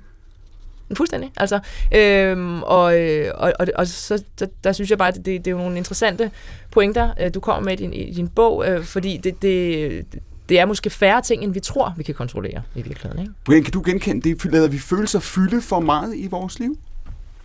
Øhm, hmm, jeg vil sige, måske vi lader følelser fylde for lidt, tror jeg. Hvad mener du med det? Jamen, øh, altså, jeg, jeg tror, jeg tror, at man er svært ved at snakke om sådan følelser, og, og, og det er nemmere at snakke om vejret, ligesom det var, vi gjorde lidt, lavede det sjov med. Øhm, bare sådan, at det er sådan, at det, det, altså det tror jeg i hvert fald er sådan i Danmark, at man er lidt, øh, det, det er nemmere at snakke om noget mere let, og noget, lad os nu lade være med at ødelægge den dårlige stemning, det går lige så godt, og selvom der er en kæmpe elefant i rummet, ja. så man heller bare lige træde udenom den, og, og så det gør det lidt behageligt, i stedet for faktisk påtale emnet og, og være omkring det i et stykke tid, og så er det lidt ubehageligt for folk, men man hjælper også folk ved at snakke om nogle hårde ting, øhm, som der er, hvis man har nogle stridigheder eller et eller andet, jamen så få det snakket igennem, og, og så komme over på den anden side. Men det synes jeg lidt er noget andet, for jeg er helt enig. Altså, jeg synes, vi er meget konfliktsky. Jeg er selv konfliktsky mm. af natur. Jeg skal virkelig, mm. altså sådan en på lederrolle, jeg virkelig skulle tage mig altså jeg, jeg skal udvikle mig, fordi jeg vil egentlig bare gerne elske sig og, og jeg synes, vi er meget dårlige til i Danmark. Mm. Og det skulle du bare have sagt, Niels. Tag det konstruktivt. Det skulle du have sagt i time. Ja. Du Vil du have givet mig kærlighed? Men er det nu, handler, nu handler det hele ikke om dig. Ja. Men er vi, ikke, er vi ikke der, hvor vi skal være bedre til måske at finde ud af, hvornår det er, vi skal bruge fornuft, og hvornår det er, vi skal bruge hmm. følelse til at styre de beslutninger, vi tager? Fordi jo. jeg kan da godt genkende det fra mig selv, at nogle af de dummeste beslutninger, jeg har taget, nu har taget med følelserne. Som for eksempel, men, Sebastian men, Nej, ingen, aldrig, aldrig eksempler på sådan noget. Aldrig eksempler på dårlige beslutninger. Det glemmer vi, og jeg prøver også at gøre alt, hvad jeg kan for at tage dem langt, langt bag i sindet. Men, men det er jo der, hvor vi skal, vi skal navigere mellem, hvornår skal de vi der, bruge noget fornuft? Det er nu er nærmere, hvis de sidste minutter ja, eller to her. Lidt, de, de, der, øh, de, de der krokodiller, du frygtede, da du var barn. Åh oh, ja hvis de nu kunne komme fri fra Zoologisk Have, hvis de nu kunne komme hjem til jer. Nu skal jeg svare måske. Hvis de nu, jamen øjeblik, fordi vi skal lige, lige høre, altså øh, drømmer du stadig om dem? Er der stadig... Øh... Nej, øh, nej, jeg er sgu ikke så bange for krokodiller. Nej, nej øh, du, der er du kommet videre. Ja, der er en fuldstændig irrationel øh, mangel på frygt. Og samtidig skriver du i bogen, at din mor... ja, ja, det er jo det, nu nærmer vi os måske noget, fordi du skriver i bogen, at din mor sagde hvad? Men hun sagde jo, de kan jo ikke gå op ad trapper. Er det rigtigt, Sebastian Klein? Jamen, altså, det er jo både en ja og nej, fordi de små er faktisk dygtige til at klatre. Altså små uh, unge krokodiller, de kan faktisk altså, nærmest klatre i træer. Men, altså, men de kan jo ikke når, gøre noget. Men nej, de kan ikke gøre der. noget. Sådan en stor, farlig base, den kan sgu ikke komme op ad nogle trapper. Det, Så du siger, at Niels Overgaards mor havde ret? Ja, mest. Det er jeg glad for. Ja. Hvem vinder Niels Overgaard? Du sagde det faktisk i, øh, i, øh, i, i Team 1. Nu sagde Birgitte Job, du sagde det der før, når du har mødt de der kæmpe verdensberømtheder. Ikke? Ja. Så siger du, de har de prøver at kontrollere ja. alt, fordi de, de ja. frygter så meget kontrol. Det er et kæmpe præcis. kontroltab, og mm. ja, du var ikke færdig? Eller? Nej, værsgo. Okay. Øhm, du må gerne afbryde mig nemlig. Sådan Nå, fedt. øhm, altså, øh, når man er så meget, øh, man har næsten et liv i pressen, altså, jeg kunne, jeg kunne mærke det på en af dem, jeg snakkede med, han, han forholdt sig utrolig meget til ting, der havde stået i pressen, fordi for ham var det virkeligheden, og jeg prøvede at forklare ham, andre mennesker er ligeglade, altså, de har læst det en gang, mm. og så, så smider de det ud, men for ham blev det ved med at fylde, øh, forklart, fordi det, altså, det, det, er jo et forkert billede, der var blevet tegnet af ham, og det, det kunne han ikke ligesom have siddende på, og så begynder man at blive sådan... Det var ikke Johnny Depp, vel? Det var ikke Johnny Depp, nej. Kørte en retssag øh, på... Ja. Nå, men jeg, jeg, jeg, har, jeg har virkelig været interesseret i det der sådan diva opførsel, ikke? hvor man tænker, mm. åh mm. oh, gud i himlen, skal du have blå M&M, skider du og slap af. Ikke? Ja. Men, men, men der er faktisk, når man, når man når den der stadie, der er enormt meget, du ikke kan kontrollere. Altså når du er på filmsæt, du bestemmer faktisk ikke, hvornår du går på toilettet, fordi det skal passe sammen med, at de vender lyset. Du får maden bragt til dig, fordi det, du skal blive der, fordi ellers så kommer vi til at mangle dig. Du bliver på, på mange måder behandlet som et lille barn, altså. Øh, og samtidig øh, er der jo enormt forventninger øh, til dig, ikke? Øh, og det giver en kæmpe utryghed. Og du, alligevel sagde du, Niels, jo i time 1, at det er Keith Richards, der vinder i det galaktiske spil. Sagde du det? Jamen, jeg har tænkt meget over det, fordi jeg synes faktisk, at han, han udgør lidt et filosofisk problem, fordi at jeg tænker jo egentlig, hvis man drøm, hvis forestiller sig at leve af sin hobby, være ret god til det, øh, hænge ud med sine venner igennem 50 år, prøve alle de stoffer og kvinder, man nu kunne komme igennem, og, øh, og så dø øh, sådan relativt tilfreds virker han, så tænker at han vinder. Men så slog det mig, hvad, hvad løsningen er. Det er jo, at alle dem, der tager så mange stoffer, der er en ud af 3 milliarder, som ender øh, som rockstjerner, og de, de 3 milliarder andre, de ender så på et gadehjørne sted med mm. meget, meget kort liv. Så jeg tror, det, det er løsningen på Keith det, Richards problem. Det, det, det, det er jo bare det statistiske svar. Det er jo det kedelige svar. Spørgsmålet er... Jeg tror, han har haft det, jeg tror, han har haft det fantastisk jamen, det er liv. godt, og nu skal vi lige høre øh, hele panelet her. Hvad tænker du, Brian? Tror du, at Keith Richards har vundet det store kosmiske? Vi tager simpelthen til rundbordsspil. altså, det lød meget fedt, det han lige beskrev der. Altså, jeg ved ikke... Øhm, Sebastian, klar, der er ingen over og ingen ved siden af Keith. Birgitte? Altså, jeg, jeg ved ikke så meget om ham, men, men jeg tænker, at måske er nøglen, at han har været lidt ligeglad med, hvad andre synes. Det var det, du sagde før i virkeligheden. Ja. Hvis man selv... Hvis, og det, der, ja. Det er lykken.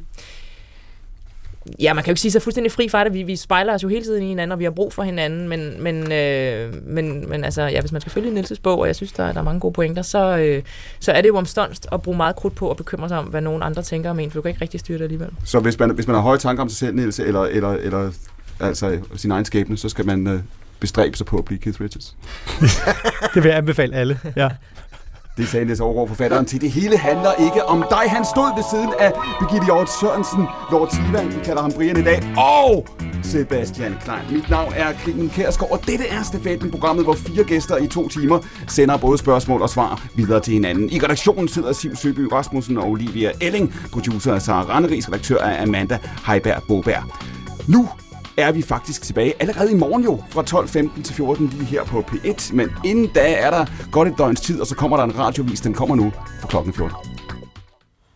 Ja, det er den ikke helt endnu, Clement, men øh, vi nærmer os. Lige om lidt, så skal vi øh, få anden del af Bakspejls, Bakspejls lille historieserie om Tjernobyl-katastrofen. Og det er lige efter radioavisen, at vi kan høre mere om den forårsnat i 1986, da reaktor 4 eksploderede på Tjernobyl-kraftværket i Ukraine. Men nu er klokken 14, og der er en radiovis.